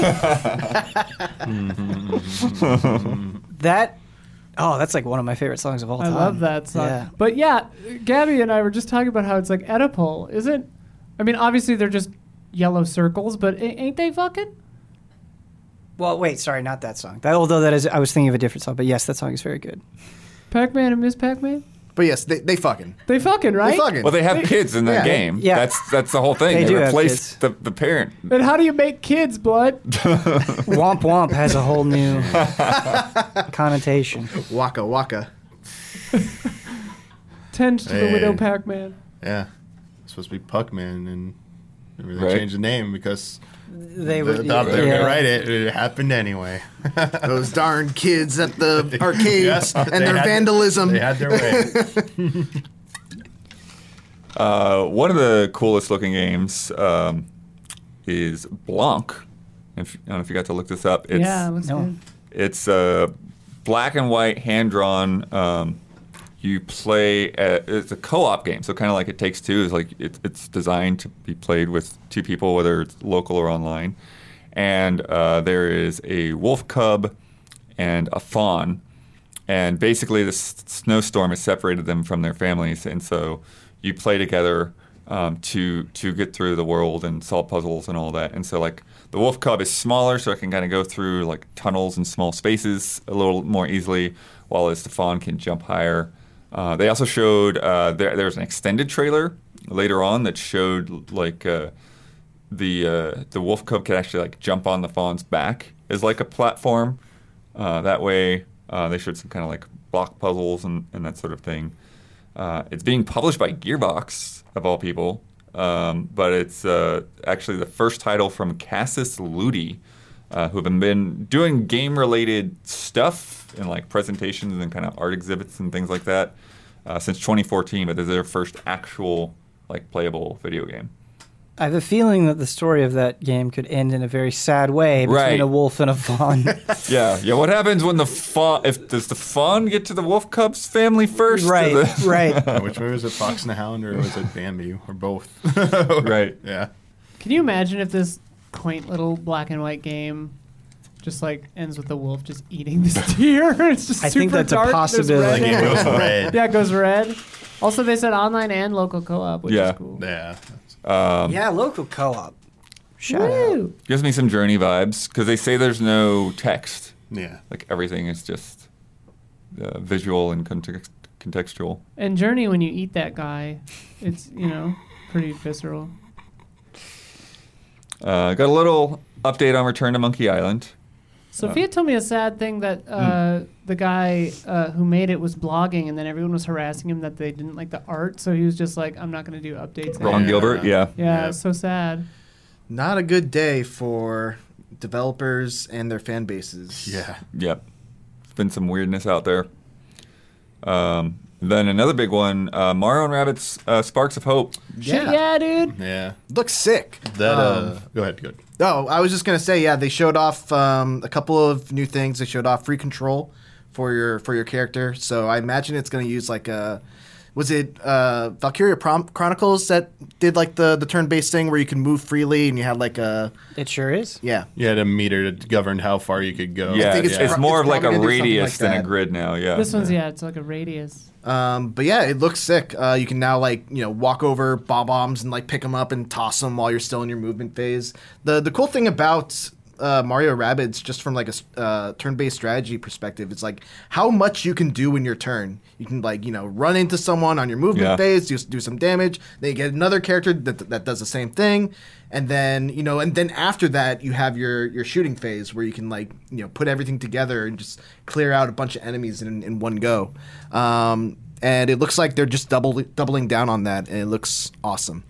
Yeah, uh, I watched the yeah, Ubisoft presentation did a day after. I don't know why they spaced those out by a day. It like felt so that, it wasn't super long either, right? No, it was it was like, like what eight minutes or mm something like that. It really should have just been like the same day, like right after. But um, yeah, it broke it down a little bit more in depth. Like the stuff you're doing outside of combat looks very very engaging, very like cool to me. I mean, they had that stuff in the first one, but I think they're going a little bit further. A lot of puzzles, a lot of interactive elements everything doesn't look like corridors and like 90 degree angles anymore. It's That's like cool. very yeah. open and just looked way more in, like just inviting basically than uh, and didn't feel like less like a game board and more like a world is like the best way to put it because the old maps felt very like that style um, and then yeah like the they talked about like the sparks themselves like they add elemental effects to you and so like you want to become like lightning like do a chain lightning attack that like spreads or like freeze people like that's going to be one of the big dynamics of it and then they had a little bit of a spotlight with uh, the the composers budworth yeah. Shinoff Yoko Gareth Coker and Grant David Kirkhope, um, getting to, to, talk a little bit, and just being, or at least being featured that they're going to be doing their music. And um, yeah, again, it was like, uh, sorry, I forget their name. The person uh, who was presenting the game from was Ubisoft, uh, David Soliani, I believe so. The one who was like in the original presentation, who was like very happy, like when Miyamoto showed up. That's, th- yeah. th- thought they were going to show Miyamoto, but they actually had. Uh, uh uh, Takahashi showed up. Shinji oh, Takahashi okay. showed up from Nintendo. Just to kind of repeat what had just been said. It was like, we hope you enjoy it and stuff. It felt like it was like meant That's for so direct. Funny that, yeah, like, I was like, now you're saying like Nintendo showed up at this. Yeah, I was like, was this meant for direct? a direct? and just like didn't do or something. But yeah, it, it, it sounds really good. Um, looks like it's coming together very nicely. And yeah, like story wise, like they showed like you know more of Bowser um, the Blade character, the Blade Rabbit, who's like just can do like different stuff. It's like okay, like where, where, are they good guy? Are they bad guy? Like, but they kind of said like this is the final cast there. So mm. like Bowser's kind of like replacing DK, I guess, as like the big okay. bruiser type. Um, yeah, and like their ship, like they're just traveling around Does the that ship. Mean and Bowser's gonna get a DLC. Maybe but, like, the premises is cool. It's like the worlds because of the, incur- the their exploits in the first game. These worlds are now fused together. The worlds of Mario, Oh, the wow. Mushroom Kingdom, and the Rabbit's world, and now they're intertwined. And Cursa, kind of like this evil presence who's like now been thrust into this situation, is looking to like conquer and take over all this. So, and Curse is a someone pointed out it's like a cool name for a villain. It just looks kind of like cool. Like she takes over things with this like dark substance, and they become like these evil like like this evil tentacle monster, or whatever. They're kind of like menacing. And boss battles in the original Rabbids games are some of the highlights for that for that game. So I'm really yeah. curious to how those are going to play out in this one.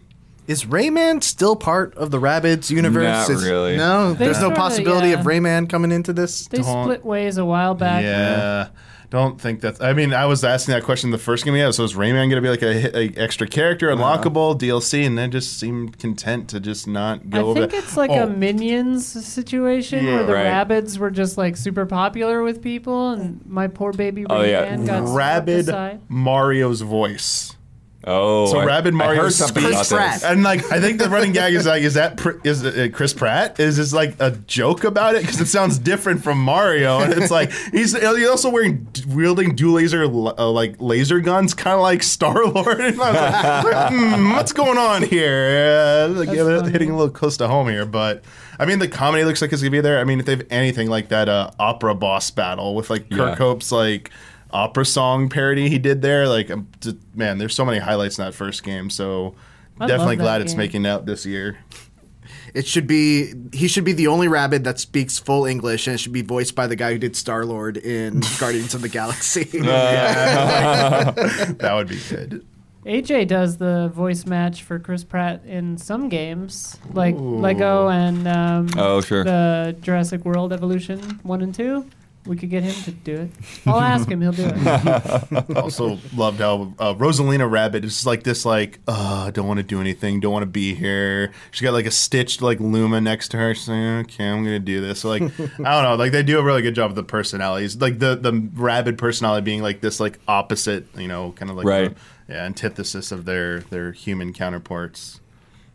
And then uh, October 20th, I think it's a good date. Yeah, yeah. October. A lot of games coming More out games October. coming out this year. Woo! Don't delay October. Please. Yeah, I have ah. this on my fantasy critic team. I hope it is good. I think this is a good pick. It was my third yeah. pick. That's, that's I thought I was crazy. Pick. Yeah, that's I, it's, I agree. It's, it's not going to get messed up.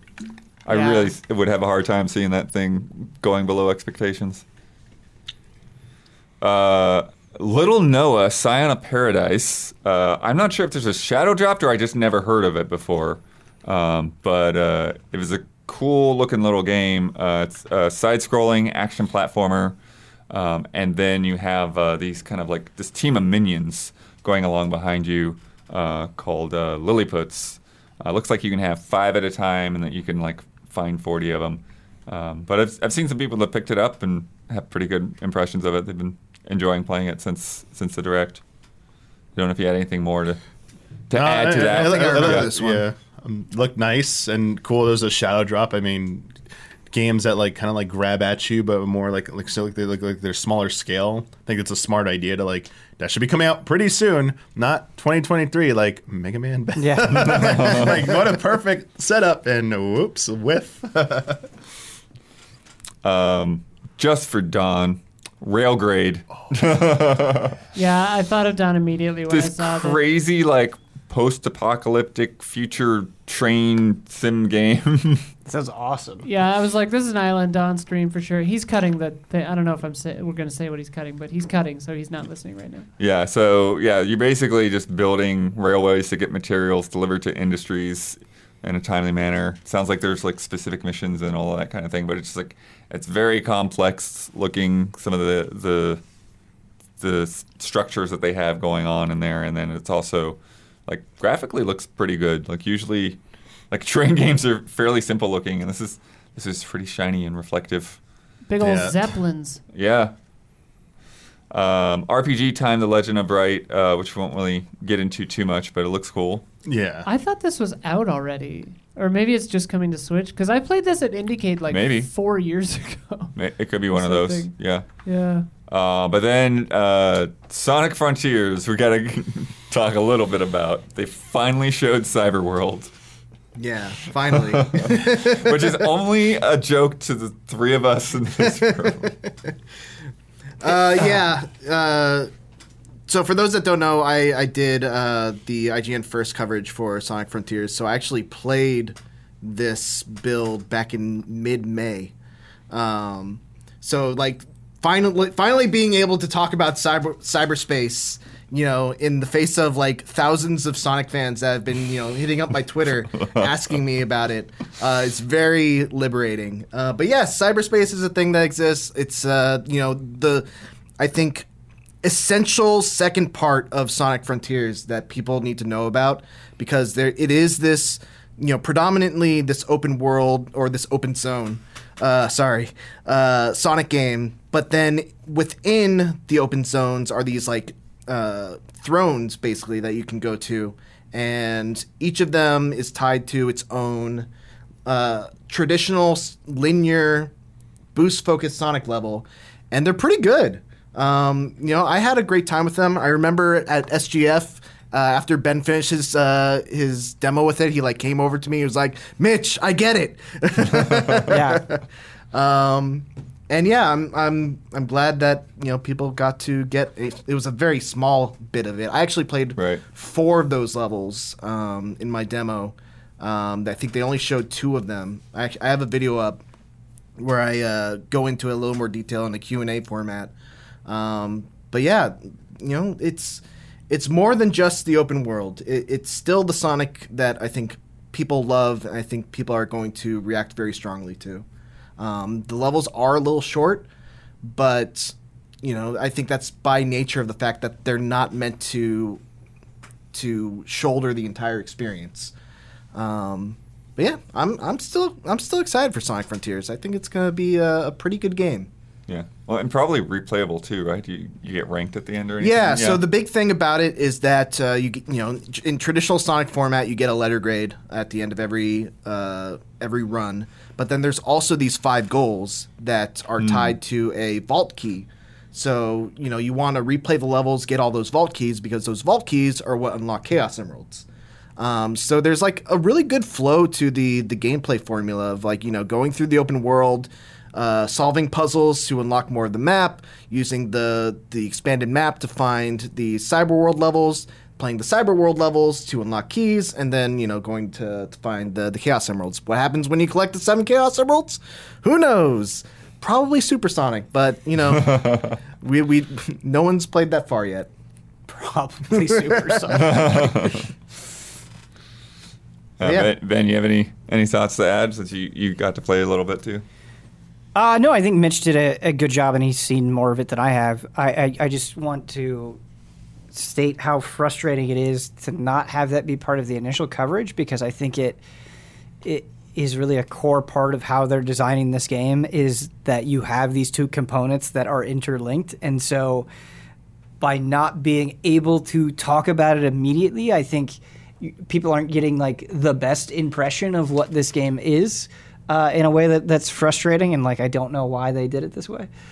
Yeah, when you guys told me that we couldn't talk about that until whenever. And I was like, isn't everyone like super pissy at this game? And wouldn't this kind of like alleviate that? Like, why are they holding this until no one will care later down the road? It was so odd. You only get one chance to make a first impression. Exactly. Yeah. Like, why? Well, apparently, they were holding it because it's in a Nintendo Direct. Not worth it, bro. Oh, uh, uh, a little bit more of Disney Dreamlight Valley. I uh, don't have much more to say there, but that game looks good. Uh, Live A Live uh, got a demo. Yeah. Oh, I need to I need to download that. Me too. yeah. That game looks so sick. Yeah. Just just a month away for that. Yeah. Um, Doraemon's Story of Seasons. There's another one of those. Uh, I don't remember if they've come out in English before, but They yeah, have, Friends of the Great Kingdom. Yeah, the Doraemon Story of Seasons has come out in English. Uh, if you're if you're not aware, it's basically a, a Harvest Moon game with Doraemon stuck in it. Uh, Minecraft Legends had a trailer. Uh, but then Dragon Quest Treasures, uh, which, which, which we botched, we botched because we thought for some reason that it was like some port of a mobile game, and I went back on, and watched it afterwards, and it's just it's just something about the HUD hmm. that like gives me that vibe. What what is know? this game? It feels sort of like, uh, and some people have like said this as well that it it's it kind of like playing off of the Dragon Quest monsters mm. uh, template and may have even originally started as that, and then they kind of reworked it into this. But yeah, so you kind of have like the monsters as your companions, and then you're going around the world like looking for treasures. Uh, and there's sort of like radars pointing you in different directions, but you can use like a slime you can use as like a like a boost pad, like a springboard. You can jump on the slime and it'll bounce you up a cliff. That's great. um, there's a Dracky that you use as a glider, like Breath of the Wild okay. style, but it can flap to like gain a little bit of altitude. Oh, you're getting me excited. and then, yeah, you're like just some of the bigger monsters, like you like just ride them as mounts, yeah, all across the world and stuff. Cool. That sounds extremely jolly. Yeah. So definitely seems cool. I don't know exactly how you'll go about finding and collecting the monsters or like really what the goal is of the treasures. Like that's one of the things again like that kind of struck me and like turned me off for a bit was is like just seeing this like oh you collected you know whatever you know Dragon Quest artifact and there's just like this gigantic number of gold that it's mm-hmm. worth mm-hmm. you know on the screen. It's like why do I care? Mm-hmm. why do I care about getting this treasure? I'm not sure. Uh, but I think the the actual core gameplay of going out and exploring the world and and using the monsters seems cool for sure. Uh, Real time combat as well. Oh, um, mm-hmm. which wor- worth noting. Huh? Yeah. I mean, Builders also has real time combat, and it's the worst part of the game for sure. So I don't know how I feel about that. Yeah. Uh, December 9th, that one's coming out. Oh. Hmm. Uh, there was a quick montage that had uh, Fire Emblem Warriors, No Man's Sky, uh, Plague Tale Requiem's getting a cloud version on Switch. Got our one cloud representative there. Uh, Captain Velvet Meteor, the Jump Plus Dimensions, which I don't know a lot about. I think that was in the montage as well. Um, and then uh, the Portal Com- Companion Collection is on the way. Uh, yeah, oh, it was out. It's out. Oh, that's right. They that's the other Shadow drop, right? Yeah, yeah, they dropped. Yeah. Uh, and then the the other big one is Harvestella, which I, uh, did you get to watch the trailer for I that have not. One? I have uh, not watched it yet. Yeah, I, I you can bring it up on screen because we're gonna put yeah, it on it for cool. the for the, uh, yes, that's, the podcast. This, I am color this is intrigued. like Square Enix's take on Rune Factory, Ben. Yeah, that's um, that's what somebody said. I was like, yeah, okay, in. Or they said Rune Factory with a budget was an interesting Factory, yeah, you know, I can see that. Well. Yeah.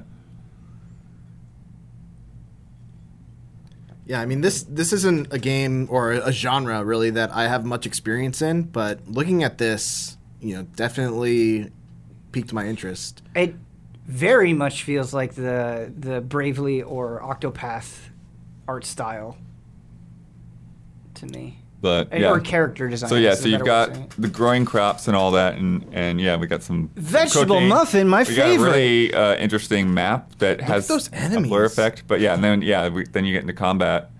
Um, the combat actually looks decent. Yeah, that's encouraging. And this is another thing that I find interesting oh is that you go to other towns, so you have like Look a larger world to explore for sure. Well, this looks better than like I was already interested, but this looks even better than I was expecting. And then um, they oh have my. the different seasons, but then they have this thing called quietus that happens. It's like a meteor shower, uh, which interrupts the cycle and threatening the crop, like all your crops wither, and it's like threatening all life. So like I don't quite understand how this plays in. So like I don't know if like you get like a, a quietus every once in a while, and then you've got to counteract it and then you go back to your farm or, or, or what. But it's it's an interesting take on that. That's actually something that I really, really, really like about Rune Factory, the fact that it's not just town and farm management, that you have this whole adventure RPG to kind of mix things up, I think makes it uh, more enjoyable. So this looks sick. November 4th. That art is gorgeous. Yeah, the art is really good. The key art. Yes. So, as someone who's not familiar with Rune Factory, where does where like when you, you look at that, where do you think the the, the farming aspect of it plays into? How, how does how does this come together as a game? Is is my question? Right. So, uh, farming, right? Like it all plays into the economy, right? So you mm-hmm. need a way to make money, right? And then you use that for different things like upgrading buildings or whatever, right? Or or like making farming ingredients to cook things to like put into a competition or to give someone as a gift um, to help out a relationship. So that's that's how it can bleed over into the RPG side, right? Uh, like okay. maybe you can like it, crafting for healing or stamina recovery or any of that stuff. So it can that's how it can bleed into like when you go into a dungeon, like having resources or equipment or materials or that sort of thing. Does that yeah. make sense? Yeah, definitely. Yeah, and, and one of the things they're saying here too is kind of you know the other side of that too is that you go out there you know and you go into dungeons and and you get materials that you use to build up your town. Yeah. So very Sounds cool. Awesome. Yeah, and then they close it off um, with Persona three, four, and five. Imagine the impact of this announcement had Xbox. I was just going to say that very same thing. not already done this. Yeah, I mean, while this is good news, right? It feels like this should have happened. First. Like three years ago, uh, you know right. what I mean? yeah, yeah. When they announced that Joker would be in, in Smash. Yeah, yeah. yeah. It, yeah. It, like cool that it's happening, but it, it does feel pretty late in the game. Yeah. Uh, I still, though, regardless of that, I, I think that might be the go-to platform for me. You know. Oh, that makes sense. Yeah. You know, because yeah. unless they really blow it somehow, which could happen, it happens a lot with you know porting games. Mm-hmm. Um, I just feel like the Switch would be an, an, an, easy platform to, to grab that on. Yeah. And it shouldn't be a big downgrade. I don't foresee it no. being a big downgrade. So no. Yeah. Keep in mind, there's a PS3 version of Persona 5. So. Yeah, exactly. You know, and the other games, you know, were PS2 games. So I am happy for Nintendo owners. There is no way I am playing Persona 5 again. I only have so many hours. oh live. yeah, no, I'm not playing Persona 5 again. but I'm saying that. Yeah, yeah, yeah. Well, a I haven't played Royal, so maybe on the fence on that. But three and four I've never played. So, yeah, yeah. Also this week, uh, Skate put out a quick pre pre pre alpha trailer. It it was very much I, like I don't know exactly what caused this, but the whole vibe of it was like please leave us alone. We promise we're still working on the game. but you know, I kind of, I kind of like admire that, uh, you know, that stance from development to, oh, to for be sure. okay yeah. with showing something in such an early state. Right. Um, you know, it still looks cool from from what they showed. Like the, the mocap looks amazing. You know, yeah. the way like the the board hits the rail and like it transitions to different grinds. Yeah, it I mean, all it, looks really promising. Yeah, exactly. You hit the nail on the head. Like animation and flow is like one of the most important things. And so, no matter how it looks, right, you could still get a sense of how that animation is coming together. Mm-hmm.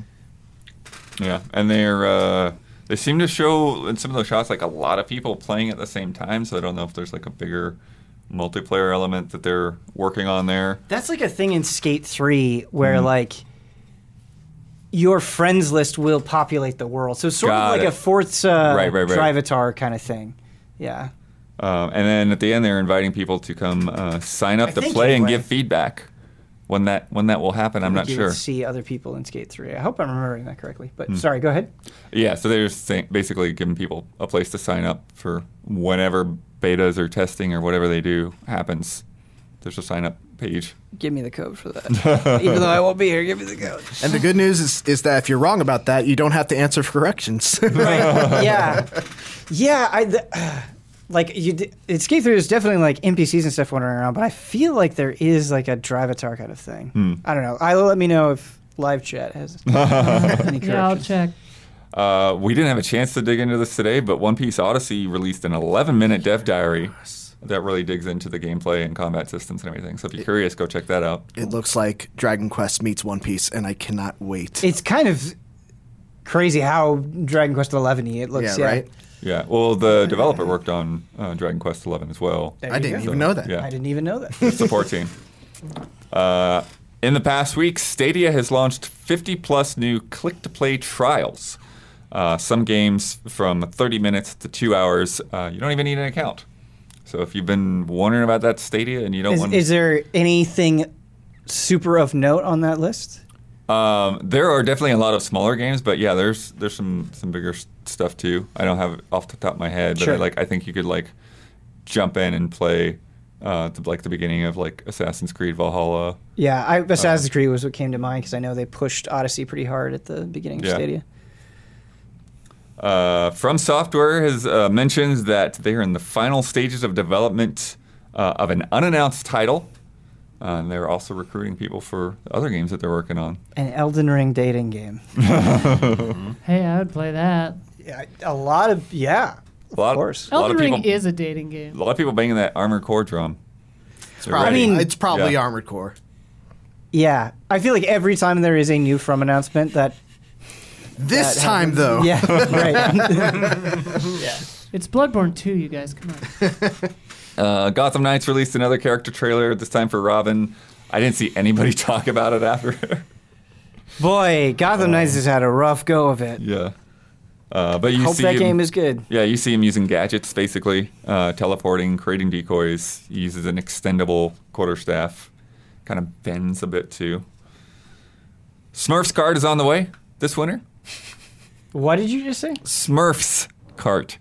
Oh, oh cart. I thought you said guard. Like, And for that reason, I'm out. Right.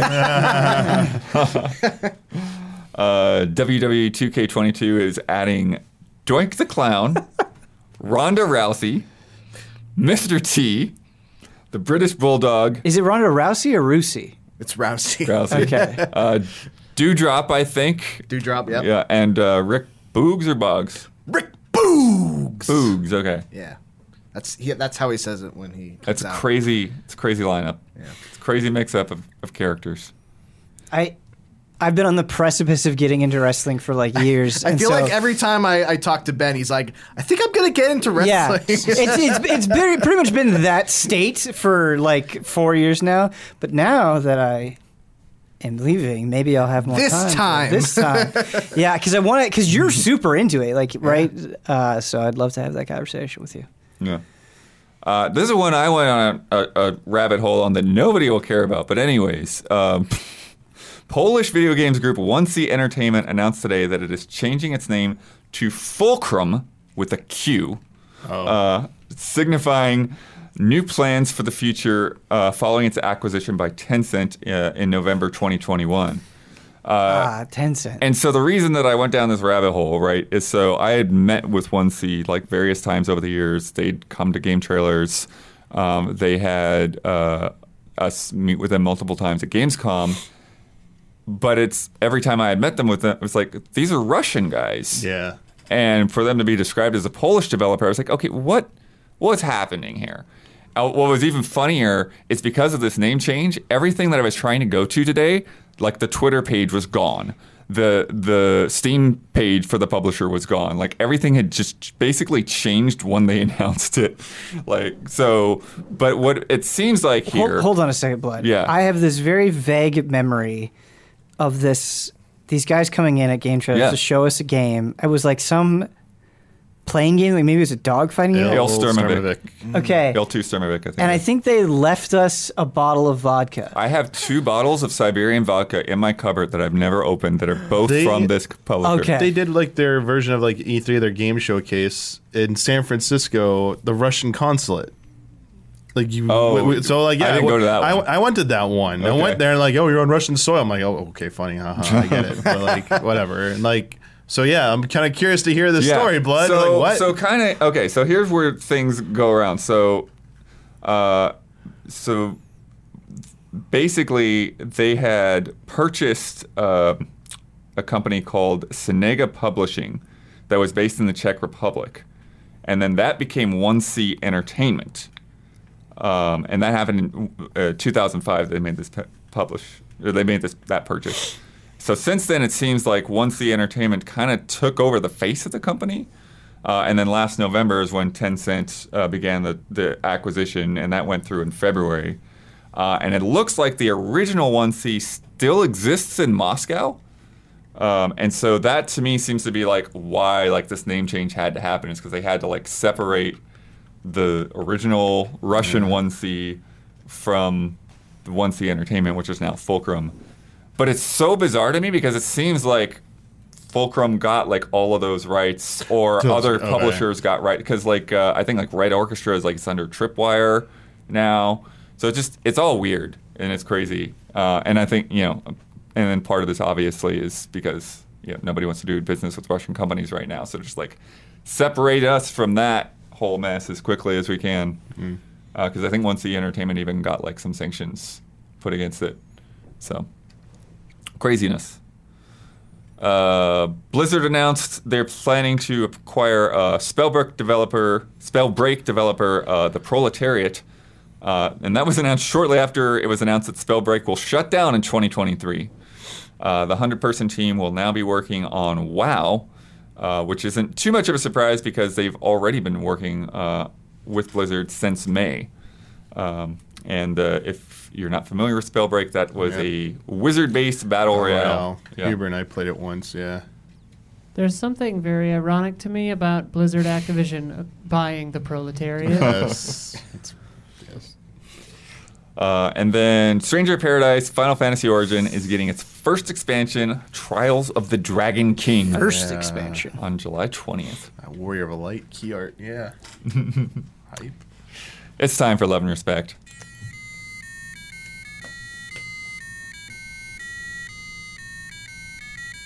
Love, Love and respect. respect. I always wanted to do that. nice. From Zach Wojnar, Wojnar, my mouth is not working. Uh, they just announced Mega Man Battle Network Legacy Collection. I am mad. Ooh, I don't okay. give a good gosh darn about Battle Network. I don't care about classic Mega Man. I don't spare a second thought for your precious Mega Man X. What? I don't even know what ZX is, but that has a collection. There's only one Mega Man I care about, oh. and that's Mega Man Legends. Is anyone else as outraged as me that every other Mega Man series gets a collection before Legends? Bonus question Are there any other game series where you prefer a spin off over the original? I, I never played Mega Man Legends. I was an N64 boy and never went back to. Mega uh, Man Legends is on 64. oh, 64. is it? Oh, yeah. Well, well this Mega I never Man 64, knew. yeah. Yeah. yeah. Uh, I mean, no, there's no one upset about Mega Man Legends. That was never a thing. Mega Man, the Mega Man Legends three controversy didn't happen. Um, I mean, Mega Man Legends is two games, right? So it's not it's not as expensive as some of the other ones, but as far as like things coming around, they keep. There's also the Tron Bonne. There's also tr- yeah, there is yeah. also Tron Bonne, right? But I'm saying like specifically Legends games. Um, there's only two of them, uh, not counting the misadventures of Tron Bonne. But before we had the Battle Network collection, there were a lot of people beating the drum of please do a Battle Network collection, please do a yeah. Battle Network collection, and then that eventually happened. And you know, for various reasons, uh, having to do with licensing, getting Mega Man Legends two originally on the PlayStation Network was an uphill battle, but they eventually not only got Mega Man Legends two on there, they got Misadventures of Tron Bonne, and so there there is signs of hope I think, for some sort of Legends collection, particularly now with PlayStation Plus and its expansive, more expansive catalog than in the past. And so, like, these things take a while. Again, doesn't make any sense that we have to wait until 2023 for the Battle Network collection. but I do think there is hope that maybe somewhere down the line, 2024, 2025, maybe even end of 2023, who knows, that you could see Legends return in some form or another. Maybe not necessarily a collection, but to have it appear. I think it's totally possible. And for the second part of that question, um, like you know, I wouldn't say I prefer it to the the main line, but I would love to see another Metal Gear Rising. I mm. would mm-hmm. love to see another Mortal Kombat Shaolin Monks. Um, yeah, those those would be like the two that only got one spinoff. And I think deserve more. While I understand this email asker's frustration that they're not being more Mega Man Legends, did he really have to go out of his way to shit on other great Mega Man series? Like, what the what the hell, dude? But yeah, you speak my language there with Metal Gear Rising. That is the the oh, announcement I am waiting for. It's for that sequel to happen someday. Um, not a totally serious answer either, but uh, from our from our bonus or not bonus, but from our stream on uh, Tuesday, Puzzle Fighter. And they seem yeah. weirdly content with just occasionally re-releasing Puzzle Fighter, but not doing a new one. Right. You know what I mean? And what about Pocket Fighter, man? Yeah. Pocket Fighter was sick. That yeah, was fun. That was really fun. Yeah. We had a good time. Yeah, just the way that like the different cameos and stuff that would pop out when you special yeah. moves. Yeah. Uh, from Faraz Rizvi, I'm surprised there's so little backlash for the direction of Final Fantasy 16.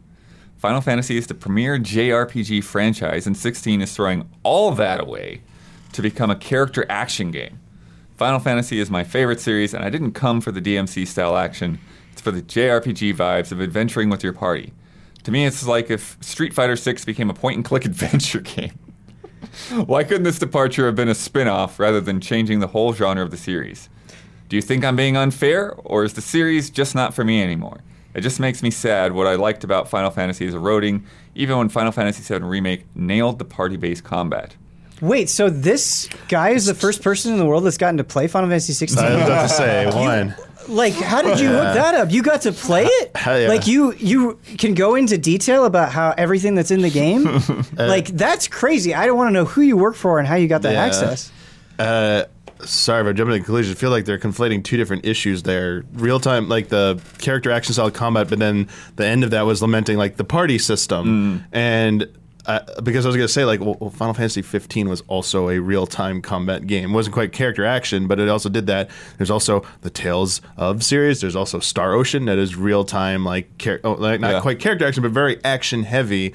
Um, and there really haven't been JRPGs that have been trying to do what this game is doing. So to me, this is the argument against is that you have plenty of great JRPGs that have done turn based, that have done all this stuff. And I understand you're upset that the next Final Fantasy is not doing turn based or is not doing your traditional party based system, but I mean, give it a chance before. I, I, it's okay to be disappointed right now based on what you're seeing, but like, don't write it off and like don't give it a chance like, to write off and not give it a chance before you even get a chance to like maybe play it if they put out a demo like i don't know there, there there's I don't know the nicest way to say this, but like the pedigree behind this team almost like demands that I feel like you're kind of like crazy if you don't give this game a chance. Like yeah. it's so mm. because mm. if you love the other tenets of of RPGs is like the storytelling and like the the world building system, and they have knocked out of the park with their efforts in the past. Um, Creative Business Unit Three with the 14 and the Heavensward team specifically, which is working on this game, and I like you're gonna get that in spades. I feel very good saying that, and it's like they brought over Devil May Cry's battle system person. So, like, it's gonna be really good combat too. And they even said there will be AI party members who will step in, and you'll have a you will have a party. It's just because it's character action, they don't want you focusing on so many different things. Like, again, I, am uh, it's speculative, but like, just wait till you play it, and it's like. I, yeah, I, I guess this is like when I get weirded out when people get like negative about something or when I get to give something, this is me now getting like, yeah, why are you being so negative about this? Because you haven't even gotten to play it yet. I don't know. I I don't mean to be rude, but I think it needs to be said. I feel like this this person doesn't necessarily have a great grasp on Final Fantasy and why it's been so enduring and why it is a premier uh, RPG franchise. It's it's specifically a premier RPG franchise because it relentlessly completely changes its formula over the decades. Mm-hmm. As mm-hmm. RPGs grow, so does Final Fantasy. That has been consistently true from its very inception all the way to today. So it changing is actually the most Final Fantasy thing it can do. That's that's a fact. That is just that is just what Final Fantasy has done pretty much from the inception. Even if you look at Final Fantasy 1 to Final Fantasy II, those are dramatically different hmm. games. Mm. And and like it's so funny because I feel like each time with Final Fantasy there's kind of this cycle where like it changes. People go, "Oh my god, how did it? Why did it change? Why is this so bad?" 12. And and then eventually it gets appreciated, right? And so like it. I, not everything is going to be for you, and I understand that, but what Final Fantasy is doing is not like some sort of sacrilege to its name, particularly when we haven't gotten a chance to play it. Now, it may come out and it may yeah. suck. That may totally be true, but I don't think there's any reason to be so dismissive or judgmental before we've actually gotten a chance yeah. to play it. I mean, yeah, best point. Like the the cycle. There's like not everything. It's n- not every Final Fantasy game was for everybody, but there always will be another one. And in fact, uh, you're probably while they don't come out as frequently, you're still getting a lot right now. Um, you have 16, and if you, if this is not your cup of tea, just like based on it, the consolation I can offer you is that Rebirth is on the horizon too, like right shortly after that, and that's going to be more of the same of remake. So if you like that type of battle system, that type of party system, you are getting that.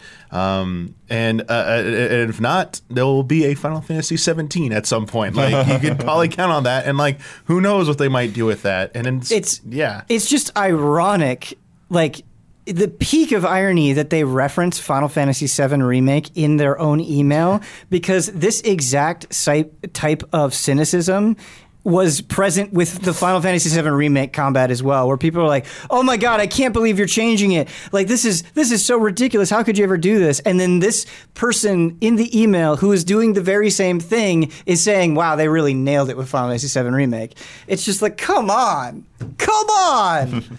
I also think that weirdly enough, Final Fantasy VII Remake's combat is very character actiony. oh, absolutely. I mean, oh, there's sure. there's there's elements for sure. Yeah. Um, I mean, you know, I, I can understand like you know, love growing up loving a uh, a franchise, and you know, Final Fantasy has been moving towards this like action oriented combat system for for quite a while now. Um, but you know, you can always get on the Dragon Quest chain, which is you know a, series kind of that's defined where, whereas Final Fantasy is defined as like you know d- substantial evolutions in the formula that kind of eventually veer in a different way. You know, Dragon Quest kind of keeps very similar with with each iteration. Um, so you know, maybe play the a Dragon Quest game or something. Blowers, do I? I have a question. Does the email use the the phrase turn based combat? Uh, maybe I misinterpreted it they just called out character action or whatever.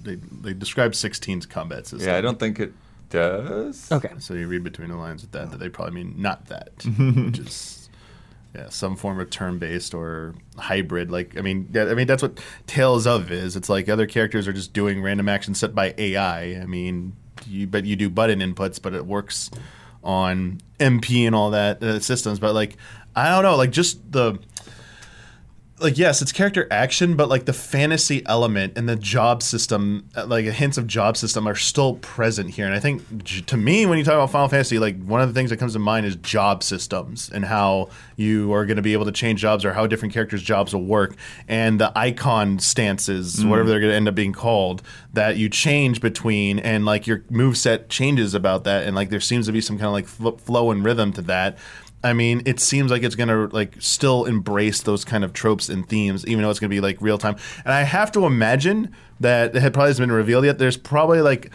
the normal version of this, and there's probably like a half step measure, right? Kind of like what 15 did, where they added. It was either in the original version, they added it later, the pseudo turn based or whatever. Right. Where player seven has that too. Seven yeah. has and it. Seven too. has yeah. it too. Like they have been. I, I imagine there'll be like some kind of like slow down mode where it's like, all right, like the character enemy will wait for you to wind up and do your thing before they start trying to block or something just to like get you acclimated to it. I know that's not exactly what it is, but I mean, I don't think they're going to throw you right into the deep end with this game and just be like, "There you go." Like you coming off the last few games.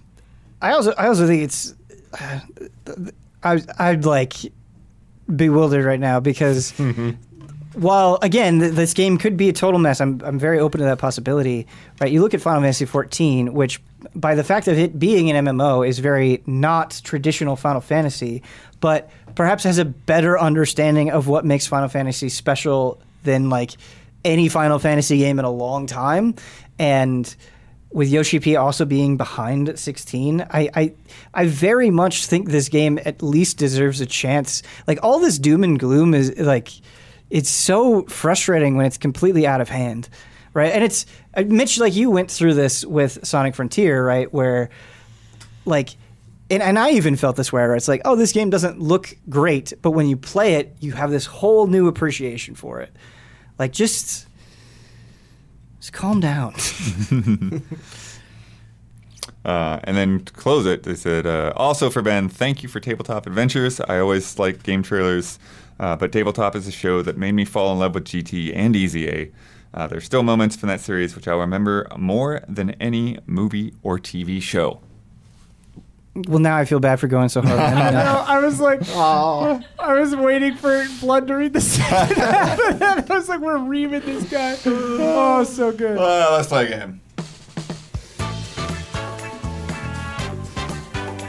Uh, from Joseph Caruso. Mitch is like, what the hell? I'm just doing. He's he got a warning. He got a warning. Uh, relatively old or relatively new. Uh, a few months ago, I submitted a game about our relative perception of time on game releases. It was a bit confusing, uh, but the panel and viewers seemed to enjoy it, so this time I'm going to try to simplify things. The goal of this game is for us to recognize the phenomenon of time moving faster as we age. For example, it may sound reasonable that it's been almost 15 years since Mario Galaxy released, but it might feel uncomfortable when you realize that Mario 64 was only about 11 years old when Mario Galaxy released. So I'm going to mention two games at a time, and it's the panel's job to guess which time oh, gap uh, okay. is okay. bigger. The time between now I feel like I've and the more re- yeah. So this is yeah, you we were did. there last time. It, it had weird, confusing terms before. Yeah. So it basically just identify the gap, the gap between the time now and the more recent release, or the t- time gap between the two games. Um, and then these are going by North American release dates uh, on their original platforms and only going by the year, so you don't have to worry about months or anything like okay. that. Rock Band 4 and Rock Band 1. It's been a long time since Rock Band 4. We're guess so we're guessing the the amount of time between Rock Band 4 and Rock Band 1? Uh, which, which, is, which gap is longer? Has it been long the time between Rock Band 1 and Rock Band 4 or the time between Rock Band 4 and now? Oh, Yeah. okay, I got it. I got it. I'm going to say relatively new on that one. Um, You remember the old terms. Well, that, Oh, that's the new That's term. the new term. Oh, okay. Oh yeah, I forgot what the terms mean now. Shit. Yeah, I wouldn't worry about that. I would just say which ones, Okay. Say which, now which is the shorter, the longer gap. I think between Rock Band Four and now. Yeah, I'd say now. Um, what year is 1 I'm trying to remember when Rock Band 1 came out. I'm going to go with Rock Band 1 to Rock Band 4. It's Rock Band 4 to now. Okay. Uh, Rock Band 4 came out eight years ago. Rock Band 1 was only seven years old when that when that came out. So Rock Band close was though. 2007. Yeah. Rock Band 4 was 2014. It's yeah. so funny this has come up. I have a strong urge to play Guitar Hero again. Like I was looking up used copies of Guitar Hero oh, 2. My sister and I were just talking about that yesterday because on our five-hour car drive back from Sequoia, Franz Ferdinand came on that would take me out, and we were both just like thinking the the colors, the buttons. Wind Waker and Wind Waker HD. Well, Wind Waker came out in 2001. And Wind Waker HD came out in 2013, so that would be a 12 year gap, which would, or sorry, Wind Waker came out in, uh, wow, I'm wrong. Uh, Wind Waker came out in 2003, sorry. So that would be a 10 year gap and a nine year gap from Wind Waker to now. Yep. Sorry, I said 2000. whatever he said. I said I said 2001. I got I got the, GameCube I got the, the GameCube launch confused Yeah. with Wind Waker's release date for a brief moment. I was like, no, that's not right. Start over. Ten years We versus nine you, years. Damiani. Uh, Far Cry 4 versus Far Cry. Uh, uh Far Cry 4 was 2015. So that's Seven. Seven years. I think Far Cry One was like 2004. So I'm gonna say between Far Cry One and Far Cry Four. Yeah, I agree. It's a longer period. That of time. seems right. Yeah, that's, that's pretty close. Nice. Yeah. Uh, Far Cry Four was 2014. Um, uh, Far Cry okay. was 2004, so 10 years versus eight years. Well, give us your badge and gun, Ben. Yep. yeah. Sorry, buddy. uh, Portal 2. Oh, dear. And Metroid Prime. Well, Metroid no, Prime. now they're Well, Metroid Prime's 2002. So if anyone knows when Portal 2 came out, Portal Two was, was- 2008. That, that was what I was going to guess too. so then So it's then it been would be- longer between Portal 2 and now. Or it was either 2008 or like 2010. Like it's around that time. as long as it's more than Yeah, so I think it's between Portal Two and now. Yeah, I think so too. It is between Portal 2 and now. Yeah. Portal 2 was 2011. Okay. okay. Still, Metroid yeah. Prime was 2002. Yeah, nine right. 2011 was a hell of a year. And I also think that was the t- right at the time when the PSN went down. Because I, uh, I, oh yeah, for like a month. Oh, those days, for a long time. so simple. Man, Gabe Newell being like, uh, "PS3's not that shitty. I was wrong. Here's Portal." uh, Half Life 2 Episode 2 and Doom, the original Doom. wow. The original oh, Doom was man, 93. Yeah. It's been an eternity. Uh, Half Life 2, Episode 2. Half Life 2 was 2004. I think Episode 1 was maybe 2006, and then Episode 2 was 2007. So it's between ni- it's 14 years, 1993 to 2007. 15. So I, am yeah, I think it's gonna be. I think it's Half Life Two, Episode Two, and now. Yeah. Wow. Got those dates. Nailed them. Nice work. the Xbox Kinect and the N64 expansion pack. Expansion pack summer 97 with Star Fox 64. Ex- oh, no. Expansion pack. Expansion, expansion pack, uh, pack, not Rumble the, pack. Uh, sorry, expansion pack was with, uh, yeah. Uh, Majora's Mask was it Donkey Kong or Majora's Mask was first? I yeah, they both used the expansion pass. I don't know if Donkey Kong was, was before two, oh, Majora's Mask. Oh, two thousand and also Perfect Dark. So two thousand. Perfect Dark. Two thousand was expansion pack. Sorry. was I don't think Perfect Dark came with the expansion pass. No. Though, only Donkey Kong did, and then other games either. The funny, well, too long didn't read, but like Donkey Kong required it apparently because there was like it was faster, easier to do that than to patch the game or something, or because they couldn't patch the game like a RAM leak or something. Like so, that. Something like yeah. that was e- to make, make the release date need to come out anyway. Uh, Kinect was what 2013? No, no. It, I think it was like 2011, 2012. no, I, I remember Kinectimals was. I remember uh, being in the audience for for the, the you know the presentation of Kinect, and like it was one of my first E3s. I think my first E3 was, was 2011. I think it's I think the Kinect was either 2011 or 2010. I think 2011 sounds right to It me. has to be close enough to Wii that they were accusing them of like them and like when Sony did not move to like oh they're just getting on the casual train, so it kind of been too far after 2006. Like 2011 seems like maybe the it, furthest it could have been. Like but 2010 sounds more right. Right. I feel. I swear it's like well, yeah, I think it's. Well, I think it was 2010. Oh ah, fuck, I don't know. I think okay. it's like right around it's there. either 2010 or t- okay. I know for sure it's either 2010 or 2012. I know, no. Bail us out, blood. okay. okay, hold, hold on. Okay. No, I got this. I got this. I got this. I got this. So. But like expansion pack, a, but yeah, expansion pack was uh, like 2000 ish. Yeah, so that's like around 10, anywhere from like nine to like 11 years.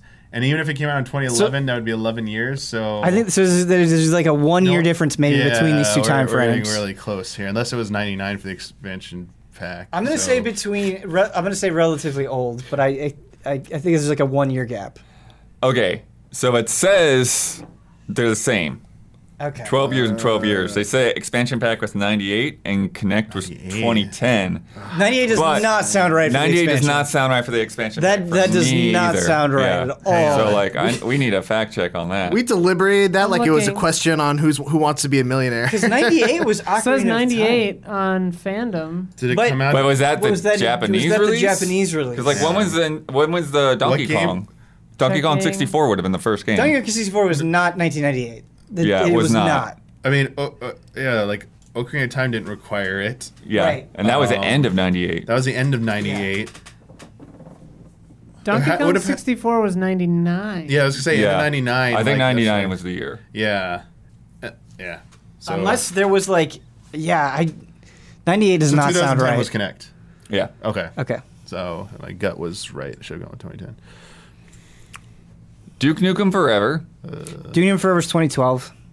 And the announcement of Duke Nukem Forever. I think the announcement for Duke Nukem oh, Forever was 98, if memory serves. That's amazing. Oh, that's pretty good. so Yeah. 98 to 2012 Longer. is 14. Yeah, so I think it's I think the announcement between Duke Nukem Forever and the actual release is longer than Duke Nukem Forever now. You're right. Uh, wow. Other than you're like a year off. The announcement Is was it? 97 and, and the release was 2011. Okay. Yeah. All right. Pretty good, though. This is a pull. I don't know why why these two came together. Okay. Braid and Super Mario RPG. Oh, Super Mario, okay. Braid was 2008. And yeah. Super Mario RPG was uh, 96 before N64. Okay, so 96. So that's 20. So it's 26 years, right? And then 2008. So it's. No, wait, hold on. I'm confusing myself. What year do you think the uh, first ones or? braid came out in 2008. Yeah, yeah. It was the two, late 2000s. Yeah. So that'd be like potentially 12 years versus Braid to now. Braid to now is longer. Yep. Yeah. Braid 14 years. Yeah. Uh, my RPG is 12 years. Yeah. Wait, when did Braid was 2008, wasn't it? Yep. Okay. Yeah, you're right. It's just You got 12 the years right, versus yep. 14. When did The Witness come out? 2013? No, I think Witness was like 2015, 2016. 15 or 16? 2016. Yeah. Yeah, 2016. January 2016. It's a long time coming. Yeah. Uh, the Switch and the 3DS. Okay, 2017 versus 2011. 2011. Yeah, so it's six and five, so it's longer between the 3DS and the Switch. Yeah. Yep. And then finally, because Ben is here. Oh boy, Street Fighter. The first episode of Frame oh. Trap and the first episode of Invisible Walls. oh my god! I don't know when the first episode of Invisible Walls was. It was I mean, like obviously the first episode of Frame Trap was 2016. Very shortly after I was hired in 2008, or before I was hired in 2008. So, so Invisible Walls longer, Older. Yeah, so it'd be longer between. Well, no, wait. Yeah, it'd be longer between Invisible Walls and Frame Trap than Frame Trap and now. Yeah. Yeah. Yeah. it's only been seven. 2008 versus 2016. Nice. Man, I was feeling good about myself for remembering me- remembering all those Ben stories, and then now just Yeah. all my all my confidence in my memory is shot. We did pretty good in that one. Yeah. Impressive, yeah. It's time for bets. This week's bet. Uh, there's not really a lot of games coming out next week, so but this weekend, Anime Expo. Bandai Namco is going to have a summer showcase Friday, July 1st at 8:30 p.m. Pacific time, featuring at least these are the ones that are on the cover image: Digimon Survive, One Piece Odyssey, and JoJo's Bizarre Adventure All Star Battle R. Which game will have the longest trailer, and how long will it be? And for clarity, Mitch is playing for the Sea Lions today. Mitch, uh, I said One Piece at 245. Damiani. I said Digimon at 1 minute 25 seconds. Those are gonna be some short trailers. ben. I said One Piece, 5 minutes 40 seconds. 540. Isla. I said One Piece as well, 4 minutes 12 seconds. Ooh, we're getting tight. Because I also went One Piece. 427. Ooh, no. so that's that's gonna be fun. That'll be fun to go back and see what happened. JoJo gets like a two second trip. It's it's honestly it's probably gonna be a single character. They're gonna show yeah. three special moves and then Oh nobody voted for JoJo, so that will be really funny if yeah. we do not get any points right. so across the board next week. Last week's bet uh, we finally got Cuphead, the delicious last course, uh, this week. Uh, we went to the beginning of the game. We we're going to go to the first boss. There isn't really a first. You're in a hub, and then you can go south or you can go north. So we flipped a coin, uh, and then we let go of the controller to see how long our character would last before they died. Last week, Brad bet they would last 15 seconds. Damiani bet 13 seconds. Isla bet 12 seconds, and I bet 37 seconds. Mitch, do you have a guess on this? 10 seconds. 10 seconds. Ben, any guess? 10 is a good guess. I'm going to say 15 seconds. It ended up being 20.5 Seconds. Which boss was it? This was the uh, the the anthill. Uh, boss, okay, the I thought boss. I thought you would go with the the gnome boss. Yeah, well we, we had to yeah we had to pick, Yeah. so we went we ended up going to the south boss. Uh, gnome boss would have been about ten seconds. Uh, yeah, there were just points where like nothing was going at the character. Um, but yeah, so Brad won that bet, which means that Ben will get all the rights and responsibilities, uh, which is perfect because he would have gotten them anyways. That would have just taken them away from the winner. uh, bringing the scores to Massive Chubs, Splish, and Melodorous Sea Lion. Oh, 12. I was like, you just did the noise. Did the noise. Twelve points. We have twelve points. Okay. Um, and uh, Melodorous Sea Lions, eleven. Arr, arr, arr, I'm getting loopy.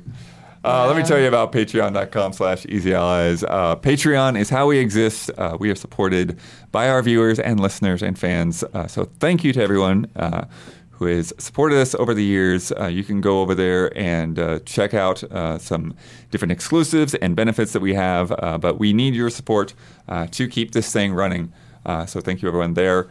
for a dollar, you get this podcast ad free uh, and with two bonus love and respect questions. And for five dollars, uh, you get uh, early access, uh, you get some exclusive shows, and you get to submit to uh, love and respect and let's play a game.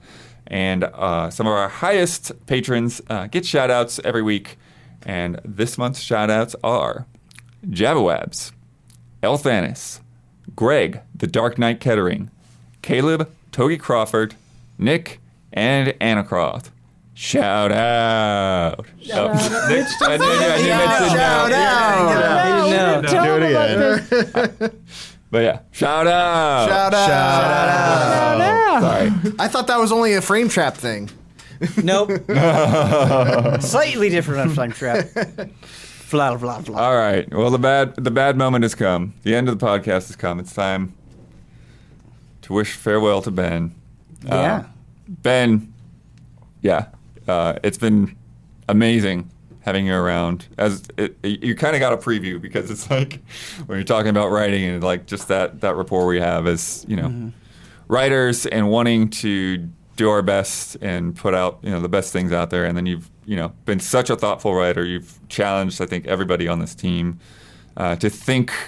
Uh, differently about how they talk about games and write about games and really get to the core of why something is good or bad and get to those details and those examples uh, and to really just go beyond uh, listing bullet points and, oh, good graphics, bad combat, bad frame rate, whatever. It's like, no, you like, you really like get into a different, uh, more analytical space. Uh, and in, yeah, you, you've been just such an amazing host um, you, you've really pulled those kinds of things out of us anytime that we've talked about games, whether it be on Frame Trap or an individual preview or whatever. Um, and so, yeah, you were you were definitely going to be missed. Uh, and eh. then, yeah, anyone uh, else? I was just gonna say, uh, you know, to to take it outside of the the EZA, you know, circle. Like I think you've really made an impact on this industry um, with your, the quality of your reviews.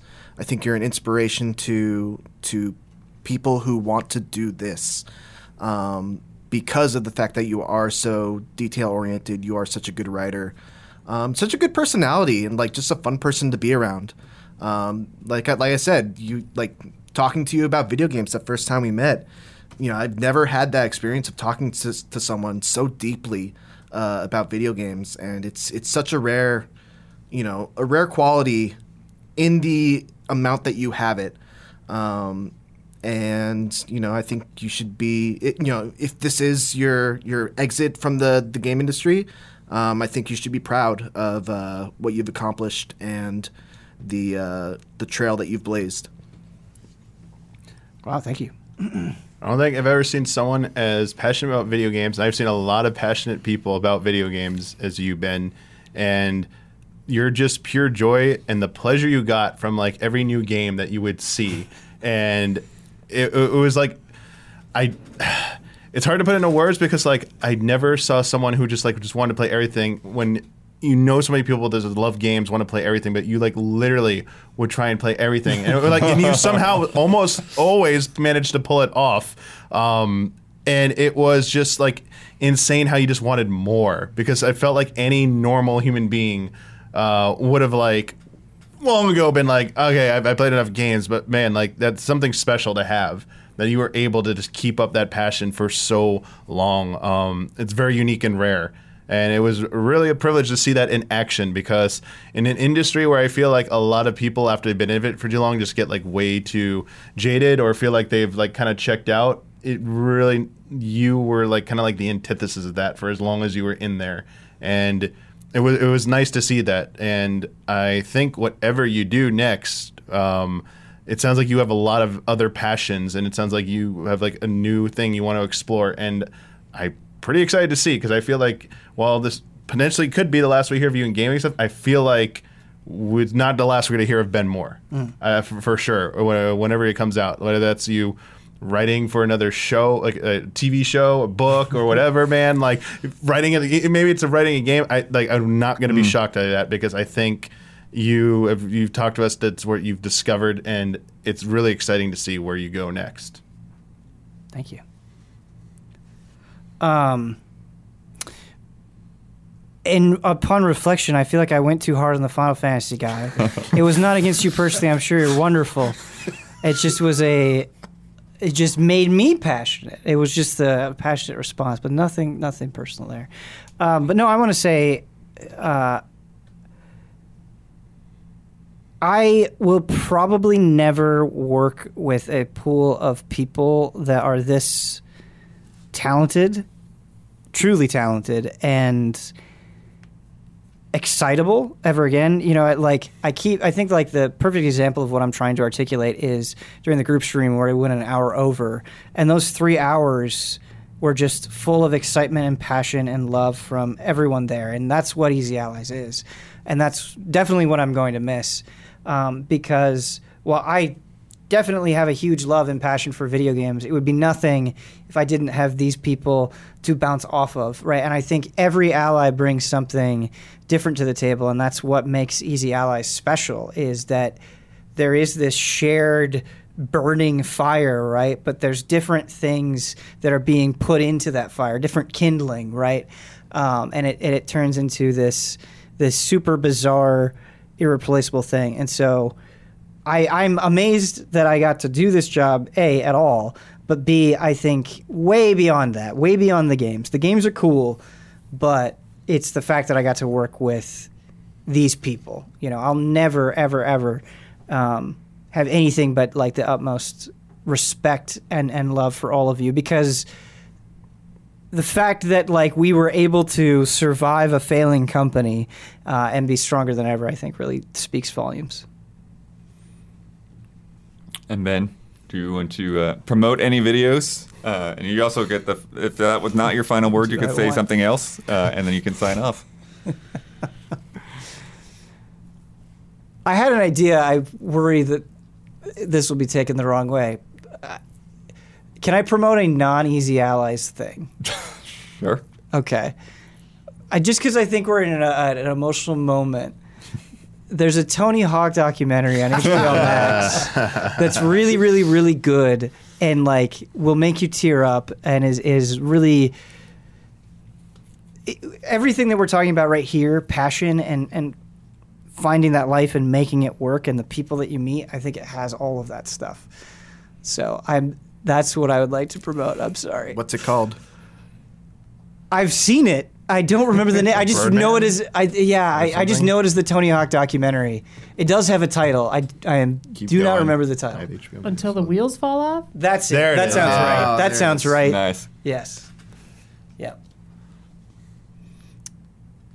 I didn't get to do one, and it feels weird to do oh, one after. Do it. After do it after the Tony Hawk documentary. Shut up. Find off yet. But Ben, it's uh, I I've said this before, and I, will just be brief. But like, I honestly think, like those guys said, like one of the best in the biz at writing and talking about games, and and all I was just think about Tom Waits and dust storms and X Files and beers, man. It was yeah. so much fun. Oh, that was a blast. Um, anyway, I know whatever you do next, you're gonna crush it. So whether it's yeah, writing a novel or being a dad or whatever, you're gonna be great. So ha- have fun while you're doing it. Thank you so much. Anyway, it feels hard to follow because what you said was so good. And Tony Hawk. I mean, you can't. And Tony Hawk, right? Tony Hawk. You can't follow Yeah. Tony Hawk. Uh, but yeah, I think rather than end with my usual trademark, I just love and respect.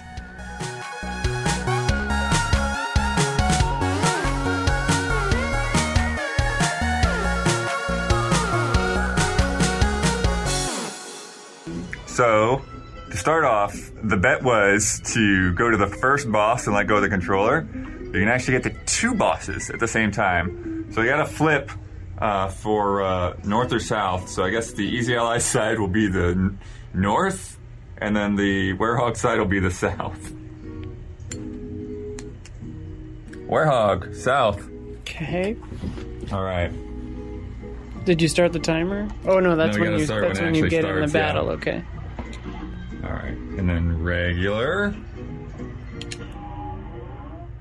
So now you're just letting go. Okay. There's probably like three seconds of extra there.